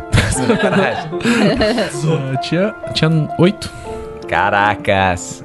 E daí eu fiquei tão bolado, cara. Você falou. Eu não fui em 88. Também fui esquecido, não pela mas pela van que levava e me trazia do colégio uma vez. Eu estava de manhã. E assim, o, o menino Jonathan, ele é aquele menino, eu saía, ficava paradinho do lado do portão, exatamente no mesmo lugar todo dia pra ser buscado. E daí um dia não chegava, né, a van. Eu fiquei, olha, que engraçado, né? Não chegava, não chegava a van, foi passar o tempo e eu fiquei sempre paradinho no mesmo lugar, com a mochilinha na, na, na perna, assim, esperandinho ali. Quietinho, só solitário, não chegava a van. Daí não chegou a van, mas chegou várias outras crianças do período da tarde, porque já tava na hora do período da tarde, tava entrando e eu não havia sido buscado ainda, se é assim que se fala, não sei, acho que sim. Daí eu fiquei ali, fui ficando, fui ficando, e daí a van veio levar o pessoal da tarde, e daí eles. Daí eu olhei e fui na van. Daí a mulher. Nossa, você ainda tá aqui? Deu. Sim, vocês não vieram me buscar. E eles. tenso. E daí eles pegaram. É, Nossa, porque eu era assim. Você era muito. Muito sangue frio, né? centrado, Muito sangue frio. A mãe do Jonathan fala que ele era a criança perfeita, assim. Tipo, ela vendia Avon nas casas, não sei o quê. Ele ia, ele sentava no sofá do lado dela e, tipo, ele ficava a tarde inteira quieto, ouvindo as velhas conversar e comprar Avon e comprar lingerie. E ele não incomodava. Ele não- Ela fala que ele, tipo, Ele era era uma criança autista, perfeita. na verdade. O nome disso é autismo. É Daí autismo. quando, daí quando o Grêmio é campeão, ouviram esse Daí o cara vira um satanás Vocês do sabem Twitter. por quê, né? Eu É também- tudo, tudo posso, represado. Posso contar? Eu tenho uma história. Avon é o caralho! É, você Então, extravasou. uma vez, no ano de 2005, em- dia 26 de novembro, o Grêmio estava jogando a Batalha dos Aflitos, o famoso jogo na segunda divisão do Campeonato Brasileiro contra o Náutico. Então, assim, o Grêmio dependia dele mesmo pra subir. Se ele ganhasse o jogo, ele subia de primeira divisão, voltava, né? Desse inferno chamado segunda divisão. Beijo Sé- pro? Internacional. Ou se ele empatasse, dependendo de outros resultados, ele subia também. Daí nesse era um sábado. E daí nesse mesmo dia. Teve. Tava tendo. A gente morava do lado de uma quadra de esportes que o pessoal da igreja foi jogar bola e tal. Fui ali, mas eu fiquei afim. Mais, eu pedia pra. Eu nem ficava dentro de campo, pedia pra sair pra ficar, porque eu queria ficar vendo o jogo, né? Eu ficava vendo o jogo, tal, tal, tal. Vi o primeiro tempo em casa, o jogo que ia ter na quadra do lado era no segundo. Eu fui lá, mas eu fiquei na lanchonete assistindo o jogo e tal. Aconteceu a fatídica cena do pênalti marcado pelo árbitro náutico, onde vários jogadores do, foram, do, do Grêmio foram expulsos e o Grêmio ficou com sete jogadores em campo, seis na linha e um no gol. Porque virou um Eu inferno de satanás. disso, cara. E o jogo ficou parado por 20 minutos e caralhada, assim, E por causa dessa assim. confusão. Então, daí tava um clima de todo o lugar, tava torcendo contra o Grêmio e gaúcho viado gritando pra caralho, eu com a camisa do Grêmio paradinho. eu lembro que tava o bar inteiro atrás e eu tava na frente da televisão sentado sozinho numa cadeirinha e todo mundo gritando. e os meus amigos da igreja estavam também xingando pra caralho. Quantos anos você tinha? Ah, isso. 2005, 16 anos. Eu peguei e fui pra casa, que era do lado. Eu fui pra casa Esse e é eu bola cheguei maluco na cabeça. Mas o que que tá acontecendo? Eu falei, tô roubando o Grêmio, blá, blá, blá, tava chegando. daí que foi, daí ela peguei, entrei no quarto, liguei a televisão, tava vendo. E daí aconteceu, o que que aconteceu? O cara bateu o pênalti, o goleiro do Grêmio defendeu. Caraca, bola. defender pênalti. Eu gritei pra cá, tava. Eu peguei uma cadeira do quarto e joguei no chão. Comecei. Parecia um maluco trancado dentro do quarto. Meu irmão ligou de pelado, Cuiabá, gritou: Ele pegou! Ele pegou o pênalti! Ah, que- Ele ligou de também. Cuiabá. Daí Mandou aconteceu o lance da sequência, o cara do Grêmio foi e fez um gol. Com, com seis em campo. Daí eu saí do quarto, minha mãe, ela- eu abri a porta do quarto, bom, minha mãe foi e trancou a porta da sala porque eu queria sair pro lado de fora da. Eu primeiro eu queria voltar pra ir sair na porrada com as pessoas no lugar. Imagina isso, cara! Eu tava maluco dela, trancou a porta, não, só você da frente, não, eu só vou ali na frente. Daí, tipo, tinha um Não, muro não vai. Da casa, era um condomínio, o muro era pequeno, e o vizinho na frente era atleticano, e eu não falava há anos, eu odiava o Piá. Eu queria subir no muro e tirar a roupa e botar um pito no Piá, assim, ela tava maluco. Ela, não, você não vai sair, você tá louco. Daí- Cara, eu, eu não sei, bicho. Minha mãe, ela trancou a casa nas É o bicho de sete cabeças, né? Ela tava, com o. Rodrigo Santoro em casa e falou: Não, filho, não! Caraca, Jonathan. Tua mãe salvou tua vida. Então, e é muito verdade. engraçado. Na minha cabeça eu só vou ouvir dos outros. Provavelmente Sim. eu morreria, mas Sim, eu levaria um monte você, de na tua cabeça, ia só, só com a camisa do Grêmio, mais nada. Peladão, né, da cintura pra baixo, dando Hoje, porrada dos caras. você poderia ser eunuco se não fosse a sua mãe. É Hoje verdade, você poderia tá, poderia mãe. ser outra realidade. E é muito engraçado porque, assim, às vezes o Jonathan pega e põe os vídeos de novo, sabe? Ele começa a ficar nervoso de novo, tipo, ele Já põe- sabendo o tem, resultado. É, tem, tipo, o vídeo, ele tem o DVD do, do dia do jogo, sabe? O jogo inteiro de novo. Aí tem, tipo, a narração do cara da Rádio Gaúcha. Tipo, o cara fica ensandecido também. É muito massa ouvir a narração, da narração do cara. Tipo, Milagre do goleiro do Grêmio! Que dramática a vida do Grêmio! Que coisa impressionante! Cobrada a falta, bola pro Anderson, fechou pra dentro da grande área, entrou livre, vai marcar o gol, atenção, tem apenas o goleiro, atirou, gol! Gol! Inacreditável! Inacreditável! É inacreditável com sete homens em campo! Com sete homens em campo, o Grêmio tá fazendo uma façanha. É só o Grêmio, é sua força, é sua fé. Eu nunca vi disso. O mundo nunca viu nada parecido. O Grêmio tá fazendo uma façanha extraordinária. Uma façanha que não tem na história do futebol mundial. Não, e assim, né? Daí o Grêmio Esse foi ca- campeão da Copa do Brasil esses dias. Aí a gente assistiu o jogo e tal, foi muito legal, blá blá blá. Aí o Janta no outro dia, tipo, eu torço pro Grêmio, né? Eu não sou, né, apaixonado igual o Janta, mas eu torço, tipo, eu gosto de futebol, gosto de assistir tudo. Daí... Você não perde o controle quando acontece alguma coisa. Não fica Não, xingando mas é, tipo, que eu Você tava não falando perde o assim, controle tipo, do é muito esfíncter, que nem legal. o é muito legal o futebol. Porra, pontos corridos é uma bosta, porque não tem essa emoção, sabe? Tipo, eu tava contando, a minha família é atleticana, mas tipo, a gente foi na final com o São Caetano. Então, cara, esse clima de final, de campeonato é, É muito, muito mais massa. emocionante. É muito massa. E daí a gente ficou vendo os negócios do Grêmio, né? Tipo, porra, eles fizeram coisa desde cedo. Aí o Jonathan, no outro dia, começou, caiu na besteira de tentar, tipo, ver posts no trabalho, que daí ele fez plantão no outro dia. Aí ele começava a chorar no plantão, gente, de emoção por causa do, do título. É Não, muito mas um engraçado. dos momentos Deixa mais emocionantes. Fugiu completamente do assunto, né? Não, bem, né? mas isso tem a ver com sobre família. Um dos momentos mais emocionantes da minha infância foi o tetracampeonato, te- quando o Brasil foi tetracampeão mundial. É tetra. Foi. Nos Estados Unidos da América Cara, do Norte, né? Nós- foi muito emocionante. Tipo assim, eu tava. A gente passou o dia inteiro na chácara da minha tia. Eu não estava em Curitiba, eu tava. Tipo, minha família, a gente tava viajando. E a gente tava. é, a gente assistiu todos os jogos. é, Eu tinha sete anos na época. E a gente assistiu todos os jogos em casa com a família. Então todo mundo se mobilizou pra assistir. A gente realmente acompanhou. Então pra gente foi muito emocionante, assim. E daí quando deu o resultado, cara, quando tipo a gente, a gente passou a tarde inteira, assim, na piscina, aquele clima de família. A gente tava lá em Londrina. Tipo, a gente tava, tipo. Cara, foi muito emocionante. E eu vi o meu pai loucaço. meu pai assim. "Ah!" Tipo, eu nunca vi meu pai assim tão transtornado quanto aquele dia, cara. Não sei, pra mim foi um marco da minha infância. Mas é foda, tipo, ah, meu pai não é tão ligado ao esporte e tal, esse negócio, mas eu acho que é a parada que eu vou, meus filhos vão ficar falando igual você tá falando agora, tipo, é o Meu pai perde o controle. Meu pai perde. o- Não, mas é porque a gente. Ninguém se importava muito com futebol, mas é porque era o Brasil Não, mas é que tem e noção, foi o teto né, do campeonato. E foi é, é tipo muito o final emocionante. da novela, né? A pessoa não assistiu, mas o final tem que assistir. Não. E tipo, naquela, naquela tensão ali do final, porra, Cara, foi, um é que delírio. aquilo foi uma tensão tensão desgraçada, assim. Aquilo foi muito tenso.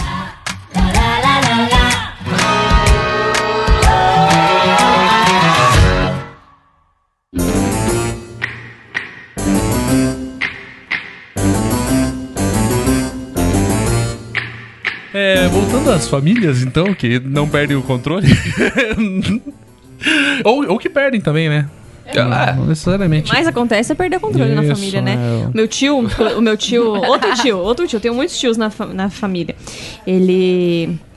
Ele tinha um futebol no sábado. Minha bisavó. Futebolzinho Jesus, hétero, é, né? Como dizem alguns. o o futebolzinho hétero do sábado. A avó Jesus estava internada porque a avó Jesus morreu de câncer no estômago. Daí ela estava internada no hospital, ela já estava bem ruim e tal, e ela ia fazer uma cirurgia para tentar tirar o câncer, né, para melhorar.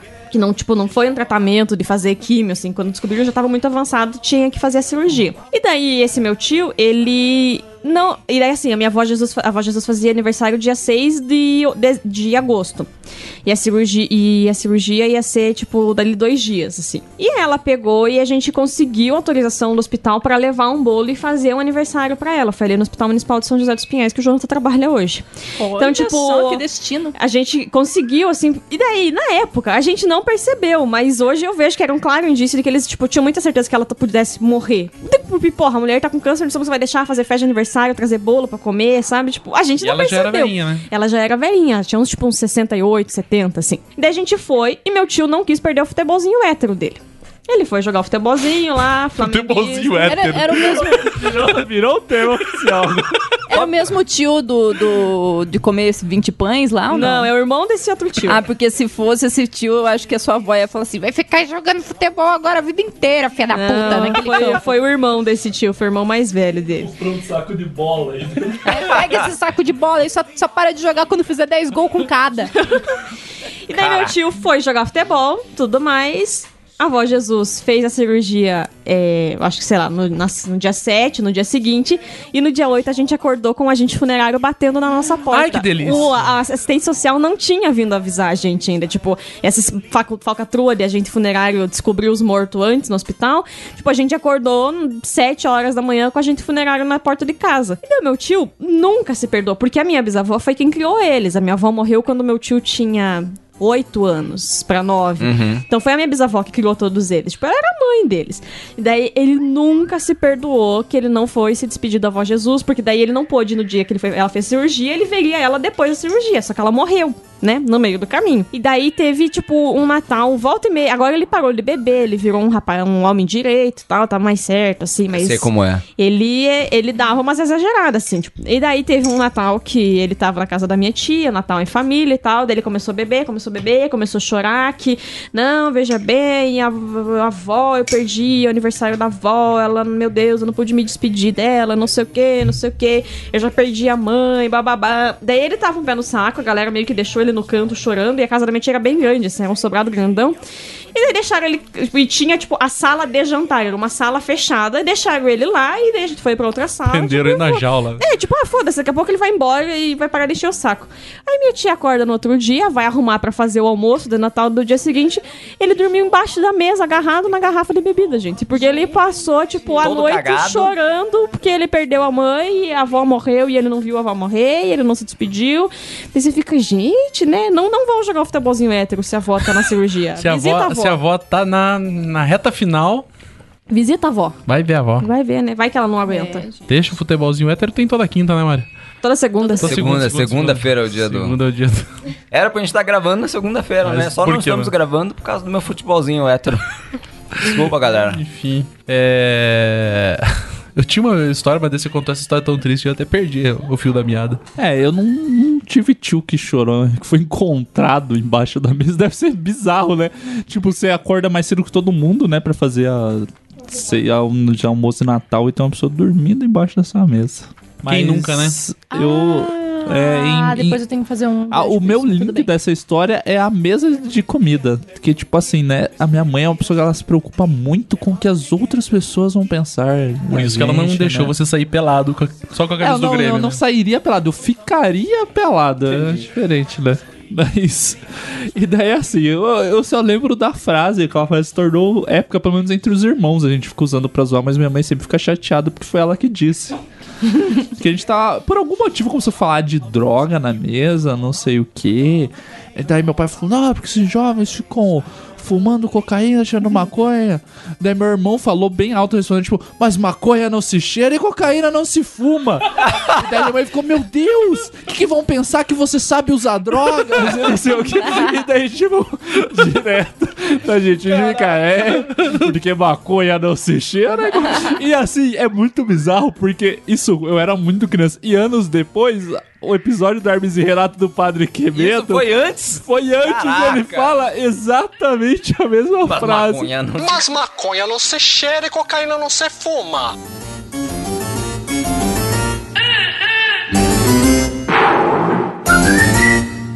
Me disseram, cara, não se mete que o pai dessa menina tem a fama de ser mal. O homem é meio. No casamento da minha irmã mais velha, foi a família inteira pra, pra casa, né? Na casa dos meus pais tem um salão do lado que já era, foi uma lanchonete e tal, e o salão tava vazio um tempão. E hoje virou, hoje é uma igreja Assembleia de Deus. Não é assembleia, é Deus é amor. É, Aí é, tinha esse salão vazio que toda vez que chegava parente lá, a gente lotava de colchão os parentes tudo dormiam lá. E a minha família, né, se alguém conhece, ela é assim, às vezes, bem de vez em quando se altera um pouquinho no álcool, sabe? Mas é raro, assim, é bem, bem é, de a vez em família da Eva quase não Não é bebe. todo dia, né? Não, Só- não só é o final todo dia. Não. Mas é que também, família alemã, né? Todo mundo bebia vinho lá na mamadeira, né?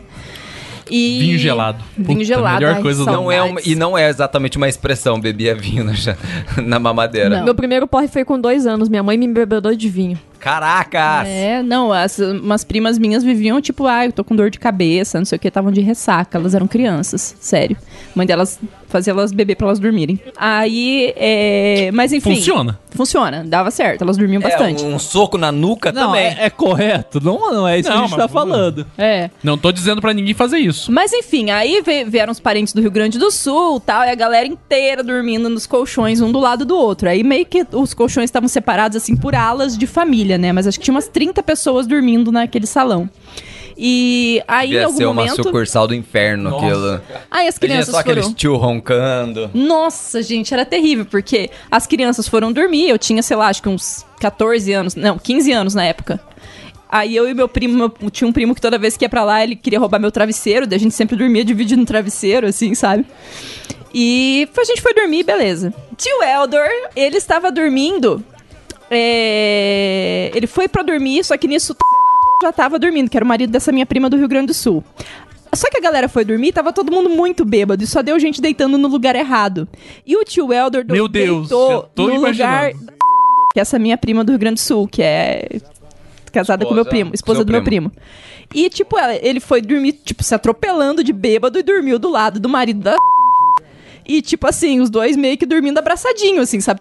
Foi dormir Cristo primeiro, o Elder foi depois e todo mundo mega bêbado Na- e meio que se abraçando. Lembrando que é lá no interiorzão, né? Sim, e mais assim, tinha umas 30 pessoas dentro daquele salão e tava todo mundo tipo, ah, dormi e capotei. A foi chegar pra ocupar o lugar dela de dormir e tinha o tio Elder dormindo lá no lugar dela. Ela ficou tão puta. Tão puta, porque ela odiava, odeia que o marido dela beba tanto e que todo mundo bebe tanto, né? E ficou tipo, mas esses bêbados, filho da puta, não sei o quê. E foi, entrou dentro do carro e dormiu no carro. E só que os dois acordaram e os dois não se ligaram do que tinha acontecido, sabe? Um acordou antes do outro, sei lá, nem se deu conta do que tinha acontecido e foi meu primo perguntar pra ela assim: Por que, que você dormiu no carro? tipo, você tá louca? Por que, que você dormiu no carro? E não sei o que, ficou, ficou aquele climão do cacete em marido casa. dela. O marido dela perguntando. Não, não, mas meu pai, tava, meu pai, quando era criança, ele tava jogando bets. Daí eles perderam a bolinha. E daí tinha uma bola de futebol. Por que não, né? Daí eles falaram assim: Quase igual, né? ah, vamos continuar o jogo com essa bola. E meu pai foi rebater, cara. Mas no que ele rebateu, o taco trincou no meio, rebentou e foi no olho dele. Cara, Ah, no- tipo, no próprio olho dele. No próprio olho dele. Rebentou o taco e o taco voltou e veio na cara dele. Por pouco ele não é. Cego não no virou olho. pirata, cara. Não virou. Por pouco ele não ficou com o olho azul, né? É, por pouco ele não ficou com o olho azul. Cara, e até hoje ele tem uma cicatriz. Meu pai era o capeta quando eu era criança, meu, sério.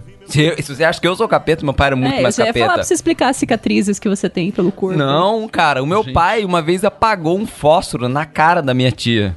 Por que não? Da irmã dele, no caso. Quando ele era criança. Até hoje minha tia tem um buraco no meio da cara, assim.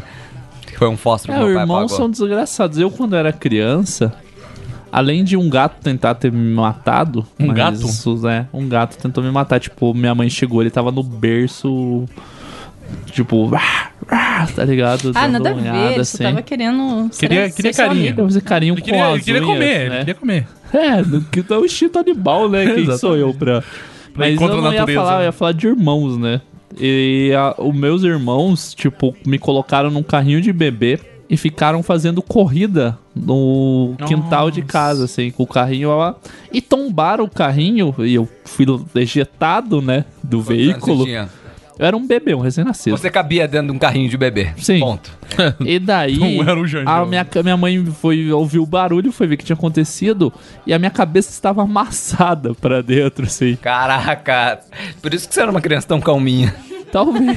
Ou por isso, Era na verdade, eu acredito que o motivo da minha cabeça é tão arredondada. Na verdade, porque daí você- minha mãe ficou, tipo, com óleo de bebê, tipo, passando. Tipo, ela moldou na cabeça. Ela moldou. Eu, na minha cabeça eu imagino ela, ela sentada num banquinho tocando a música do Ghost e ela, tipo, modelando assim. Não, tipo, a você deu, música do você Ghost. deu um afundão na cabeça e acho que ela pegou aquele negócio de martelinho É. de ouro. É, Pegou uma, uma ventosa, né? Uma ventosa, aí você pra fora. Você não era uma criança calminha, você era uma criança lobotomizada. né? Provavelmente. A gente vai achando, A descobrir. gente vai vendo. E Esse, não esse, era- esse bode crente aqui, ele é mais um... Uma lance da- revelação, né? Assim. Psicologia. Uma- é uma sessão de, Uma sessão de- terapia de família, né? Não, não é fácil não, gente. Tá louco. Ter família é talvez um dos maiores problemas da sociedade. Até por isso que igreja dá problema também, porque são várias famílias formando uma outra Uma família. grande Ó, família. pega, Uma pega essa referência, malandro. Sem qualquer falsidade. Na verdade, era muito legal. Eu torcia muito para as pessoas errarem essa parte e falar uma família vivendo em falsidade. Que é mais condizente a letra, Pô, né? é Com a realidade das igrejas. da né? verdade, né?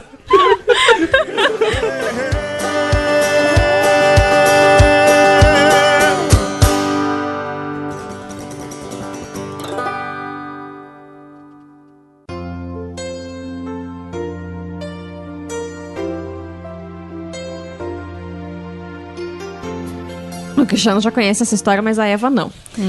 É, a minha família, às vezes, ela faz coisas meio impensadas, assim. To- toda a família, né? É, Algumas é, mais. Geralmente é assim, né? Que dão as melhores histórias, são coisas impensadas no meio do caminho, né?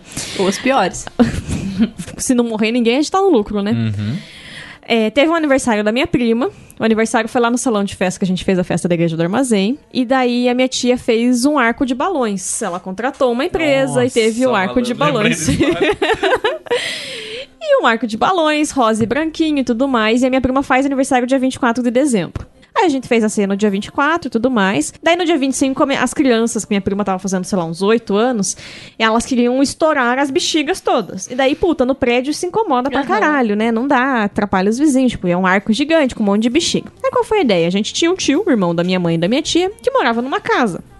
Ah, sei lá, uns 3, 4 quilômetros da casa da minha tia. Deve ser mais ou menos isso. Por que não colocar todas as bexigas cheias dentro do carro e levar até a casa que elas poderiam estourar sem incomodar ninguém? Claro. Aí o carro da minha tia é o quê? É um Corsa é, desse sedanzinho. Aí resolveram, não, vai dar certo. Vamos com fé que vai dar certo. Entrou minha tia, é, quatro portas o carro. Então minha tia pegou e colocou minha prima no banco de trás, enfiou um monte de bexiga por dentro da janela pra minha prima segurar, porque não ia caber tudo no porta-malas, não ia caber tudo dentro do carro. Aí enfiou tudo, um monte pra dentro pra minha prima segurar, deu a volta no carro com aquele arco de bexigas cor-de-rosa e brancas e deu pra mim no banco da frente. Iríamos andar uns 4 quilômetros com as bexigas pra fora do carro. Ah, tudo bem, vai dar certo, pessoal. Dia 25 tem ninguém na rua, dá nada não. Vamos nessa? Aí saímos do centro de Curitiba, vamos descendinho a 7 de setembro ali. Quando ela fez a curva pra João Negrão, que a gente tinha que pegar João Negrão, ela arrebentou o nylon na altura da minha prima. E daí vira, virou um dragão chinês pra trás do carro, de bexiga. virou. E assim, tava todo o peso da bexiga, com aquele fio de nylon, na minha mão. assim, tipo, cara, foi a coisa mais. E assim, eu, eu tinha, sei lá, uns 16, 17 anos, eu tava morrendo de vergonha. Eu não tinha ninguém conhecido na rua, mas adolescente tem vergonha de qualquer coisa que os adultos façam perto Aham. deles. E daí aquele, aquele dragão chinês pra trás do carro de bexiga, ônibus buzinando, gente de bicicleta rindo, motorista buzinando. Foi tipo dois quilômetros desse inferno e todo mundo se cagando de rir. Cara, foi sério, uma das coisas mais vergonhosas que a minha família fez eu fazer na vida, assim. Tipo, e olha que a sua família a minha tem família tem um histórico, né? exemplos, Tem um histórico perigoso aí. Eu sei que eu abracei. A minha mão tava quase carne viva já, mas eu abracei a bexiga na, na cara, assim, e eu falei, eu, eu- eu vou morrer já, a mão tá, vai cair a minha mão mesmo, deixa eu passar menos vergonha possível. E foi uma das coisas mais. Porque as crianças queriam estourar a bexiga, gente. Sério, sério. E, e é foda, né? Sabendo, Tamires, quando era adolescente, era um palitinho, né? Poderia ser jetada pra fora. Tá com né? as bexigas. sai Ia, e ia padre morar junto com o padre. Exato. É precursora do padre de balão. Foi aí que ele se inspirou. Ele era uma das pessoas que tava na bicicleta rindo. Antes de ir pro seminário, Ele, né? olhou, daí ele pôs a mãozinha no queixo e falou: Olha, eu acho que dá, hein? Acho que eu tive uma ideia. Tive uma Acho que dá ideia. pra fazer. Mas quando, quando eu era criança, assim, todas as minhas festas de aniversário, o meu pai levava as crianças pra casa, assim, que tava, tipo, ele dava carona pra casa, em uma charrete que a gente tinha em casa. tipo, ele amarrava a charrete no, no engate do carro, assim, e a criançada toda subia e, e, tipo, ia e meu pai ia distribuindo as crianças na rua, assim. Então, pra mim era uma diversão, né? Ah, que legal, a charrete. E essa charrete parece que, coincidentemente, era uma charrete que o irmão dele fez no Rio Grande do Sul. E, sei lá, vendeu, não sei o quê. De alguma forma ela veio parar no Paraná e meu pai comprou a charrete. Sabe? Tipo, muitos anos depois. loucura. Aham, e tá lá, tipo, as iniciais dele, tipo, do irmão dele na charrete, assim, tipo, bem. Coincidência, Que né? coisa, né? Numa época que, meu, trazer uma charrete do Rio Grande do Sul pro Paraná Não era exatamente não era exatamente uma, tarefa uma, fácil. tarefa simples. Não era como colocar um dragão chinês de bexiga e, e dar um rolê por Curitiba, né? E aquela charrete tá lá na casa do meu pai até hoje, lá, bonitinha. Bonitinha não, toda cagada. Cara, tinha uma época que eu, a minha, morava eu e minha, não, morava, não lembro quem morava, acho que era eu e minha outra irmã. Acho que não eram as E- duas. Não, acho que eu já morava lá, eu acho. Mas eu não tenho certeza, porque tinha a gente tinha um apartamento, uma época no centro, era uma, uma kitnet. Daí tinha uma época que minhas duas irmãs moraram lá, e depois a irmã mais velha foi morar em Curitiba, foi morar em fora de Curitiba, e eu fui morar com a minha mãe lá. Eu tinha 15 anos na época. E no- lá no centro, nessa kitnet. Eu, daí morávamos eu e minha outra irmã. Mas mais ou menos nessa época, não sei quando, a minha mãe comprou um pacote de camisinha, com tipo, sei lá, seis camisinhas, e deixou, tipo, dentro de uma caixa e falou assim: olha, gente, vocês estão nessa idade, tipo, estão começando a namorar, e assim, eu não quero ser avó tão cedo, então vou deixar esse pacote de camisinha aqui. E, tipo, é isso. Não engravidem. Cara, e ninguém tinha coragem de usar. tipo, mesmo que acontecesse a, a situação, ninguém ia usar. Porque se alguém usasse, todo mundo ia saber, tipo... Ah, que alguém transou. Ah, alguém aqui transou, hein? Transou, não é E mesmo? daí, tipo, tava eu e minhas irmãs e tal, e sempre aquele lá ficou, tipo, intocável. Mas ó, vocês são em três. Eram seis camisinhas. Vocês podiam ter repartido duas pra cada um e morreu o Sumido assunto. a camisinha. Cara, mas ficou lá, tipo, dentro de... Ninguém tinha coragem de encostar naquelas camisinhas. Era tipo o pote das camisinhas. Era tipo, Pote das É tipo esse pote de bala Pote que tá das aqui camisinhas todo... da mãe. Da mãe, cara. A minha mãe era muito pra frentex, cara. É, E se um dia, tipo, vocês fossem, ah, vamos ver aí, daí vai vocês três juntos e daí abre e não tem mais nada.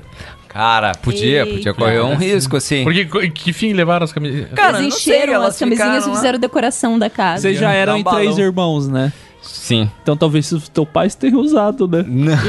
Eita. Não, mas eu não sei que fim que deu. Acho que no fim minha irmã acabou se mudando. Minha irmã passou em, em vestibular, foi pra Londrina e eu voltei a morar com meus pais e, E o acabou. pote ficou lá no apartamento. lá. É, e a irmã dele engravidou logo na sequência, não usou a camisinha. Não usou camisinha? Já que foi quando minha irmã foi pra Londrina, logo depois, logo, logo em seguida ela engravidou, com, sei lá, um ano. Não, foi uns dois anos depois ela acabou engravidando. Cara, eu, mas eu já. Eu, eu fumei escondido. A primeira vez que eu fumei um cigarro, cara, eu fumei escondido dentro de casa. Ai, como você é burro. Fumei dentro do quarto, e daí, tipo, dentro do quarto, com a janela aberta. Daí, eu nem lembro onde que eu arranjei esse cigarro. Sei que a minha irmã entrou no quarto e falou: O que, que você tava fazendo? Daí eu. Nada e um cheiro de Axe. que é mais fedido que cigarro. aí eu peguei e soltei meio filtro, meio vidro de Axe no ar. Ah, isso é assim. bem a tua cara, Cara, aí Marcos, daí minha irmã, que cheiro é esse? Daí eu falei, nada e daí, cara, minha irmã cheirou meu cabelo e falou, cara, isso é cheiro de cigarro. Daí eu falei, não é? e, cara, tinha Axe no cabelo, cara. e daí a minha irmã chamou a minha outra irmã e falou, vem aqui, vem aqui, ó, que isso não é cheiro de cigarro? Daí a minha irmã, é cheiro de cigarro. daí eu falei, daí ela falou, falou, nossa, será que esse Axe é sabor, Sabor cigarro? cigarro. Sei. Cara, minha irmã era muito. Minha irmã me fudeu, fudeu minha infância inteira. Porque minhas irmãs. Meus pais, eles eram ainda meio assim, ah, eu não sei o que tá acontecendo. Ó, tipo, eles trabalhavam muito, não ficavam muito tempo em casa. Agora minhas irmãs pagavam na hora, cara. Minhas irmãs eram muito ligeiras e, e me caguetavam sempre. Ai, no caso, eu Sempre. caguetava as minhas irmãs sem querer, porque eu era criança, né? E as minhas, minhas irmãs adolescentes. Aí, outras vezes, elas saíam, tipo, tem- tinha uns esquemas, assim, que a minha mãe fazia de... Porque elas saíam juntas e elas tinham que voltar juntas, mas elas faziam altos rolês separadas, se, se encontravam perto de casa e entravam. É que você é sete anos mais nova que a sua irmã mais. Que é a minha irmã do meio, né? É. E nove anos mais nova que a minha irmã mais velha. E daí elas, assim, sabe, direto faziam os negócios e super saíam escondido do meu pai. Se meu pai não sabia o que, que elas faziam, mas minha mãe sabia. Então, outras vezes, meu pai, ó, meia-noite em casa. E tava minha mãe lá adiantando o relógio toda vez. Tipo assim, adiantava. Mãe! Minha mãe adiantava o relógio, porque, tipo. Atrasava o relógio. Não, adiantava. é, Não. Como que era? Eu não- até hoje eu não sei Atrasava, o negócio. atrasava. Ela tem que atrasar o relógio. É, ela atrasava o relógio, tipo assim, pegava toda hora, tipo, faltava, é, sei 10 lá, era meia-noite. 11 e meia, ela trazia o relógio pra 11 h 25 assim, sabe? Aí ela ia fazendo isso de 5 em 5 minutos até as meninas chegarem, assim. e daí, altas vezes, né, que o... Parabéns. É que o. Aí perde a filha na escola por causa disso. É, né? Aí o. Daí, tipo, às vezes a gente saía que meu pai falava assim: ah, vamos dar uma volta de carro, então vamos tomar um sorvete, não sei o quê. Eu pequenininha, sei lá, uns seis anos. Aí eu andando assim na rua, aí uma galera assim na rua tal, eu só olhava: olha a Cat! Caraca! Mas daí a minha mãe. Não, não tá acontecendo nada. tipo, minha mãe sempre falava alguma coisa pra disfarçar, assim, sabe? Que eu não tinha visto a Cat, que eu não tinha visto a Yara. E, cara, eu sempre caguetava sem querer, porque eu era criança. Tipo, tudo que eu via eu falava. Até hoje eu sou assim, tudo que eu vejo eu falo. E aí, tipo, cara, as minhas irmãs Cara, me, me odiavam por causa disso. O- deixa eu falando em gravidez, deixa eu contar o dia que o meu, a gente te- a minha irmã contou pro meu pai que ela tava grávida. E Ai, esse como dia foi? foi, esse saber. dia foi louco, porque nós três, eu, minhas duas irmãs mais velhas, a gente morava em Londrina na época, eu- nós três. Eu tava faz, eu tava terminando o ensino médio, tipo, prestando, ia prestar vestibular lá em Londrina. E as minhas duas irmãs faziam faculdade lá. E daí a minha irmã engravidou do namorado, ela é a do meio, a minha irmã do meio. Aí ela engravidou do namorado que morava aqui em Curitiba numa dessas viagens e tal. é, e, e sempre quando meu cunhado ia pra Londrina, ele e minha irmã falava que ele dormia na sala, né? Claro, E eu minha e minha irmã, a que gente dividia sala. quarto nessa época. E daí, porra, toda vez que meu cunhado ia pra lá, eu tinha que dormir na sala e ela dormia no. Enfim, no quarto, né? Junto com ele. Daí, numa dessas idas, eles engravidaram e tal. E o negócio. E minha irmã, putz, fedeu, fedeu agora. que eu e o que, que eu faço? faço? Porra, tava grávida com 18 anos, né? Daí ela pegou 19 18 pra 19 ou 19 pra 20, eu não lembro. Acho que era 19 pra 20, sei lá.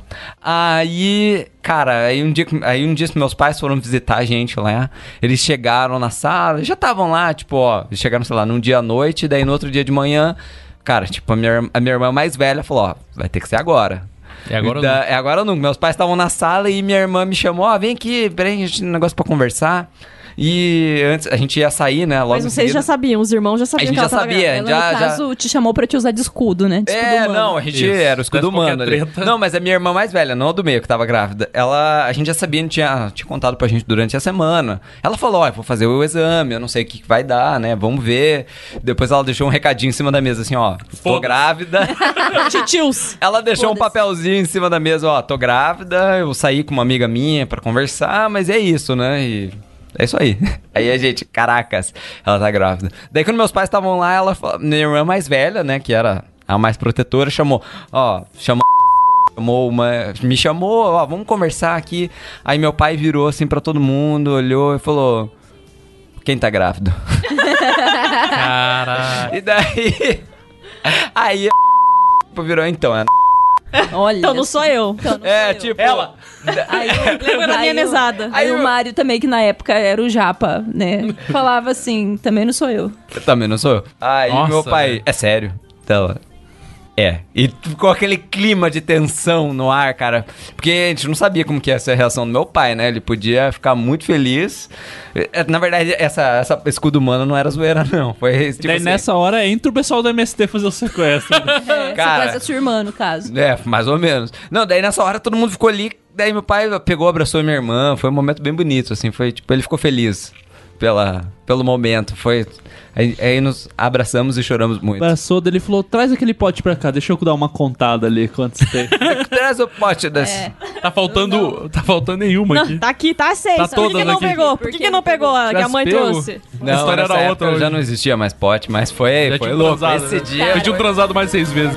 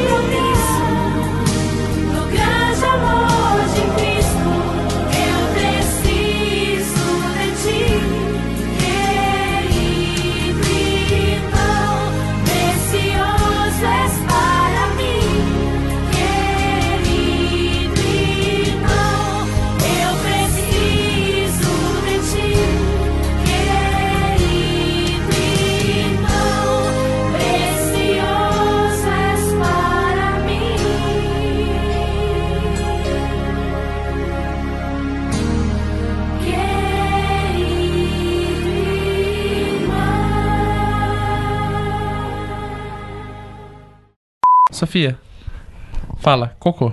Ela não vai falar. Cocô. Ela falou.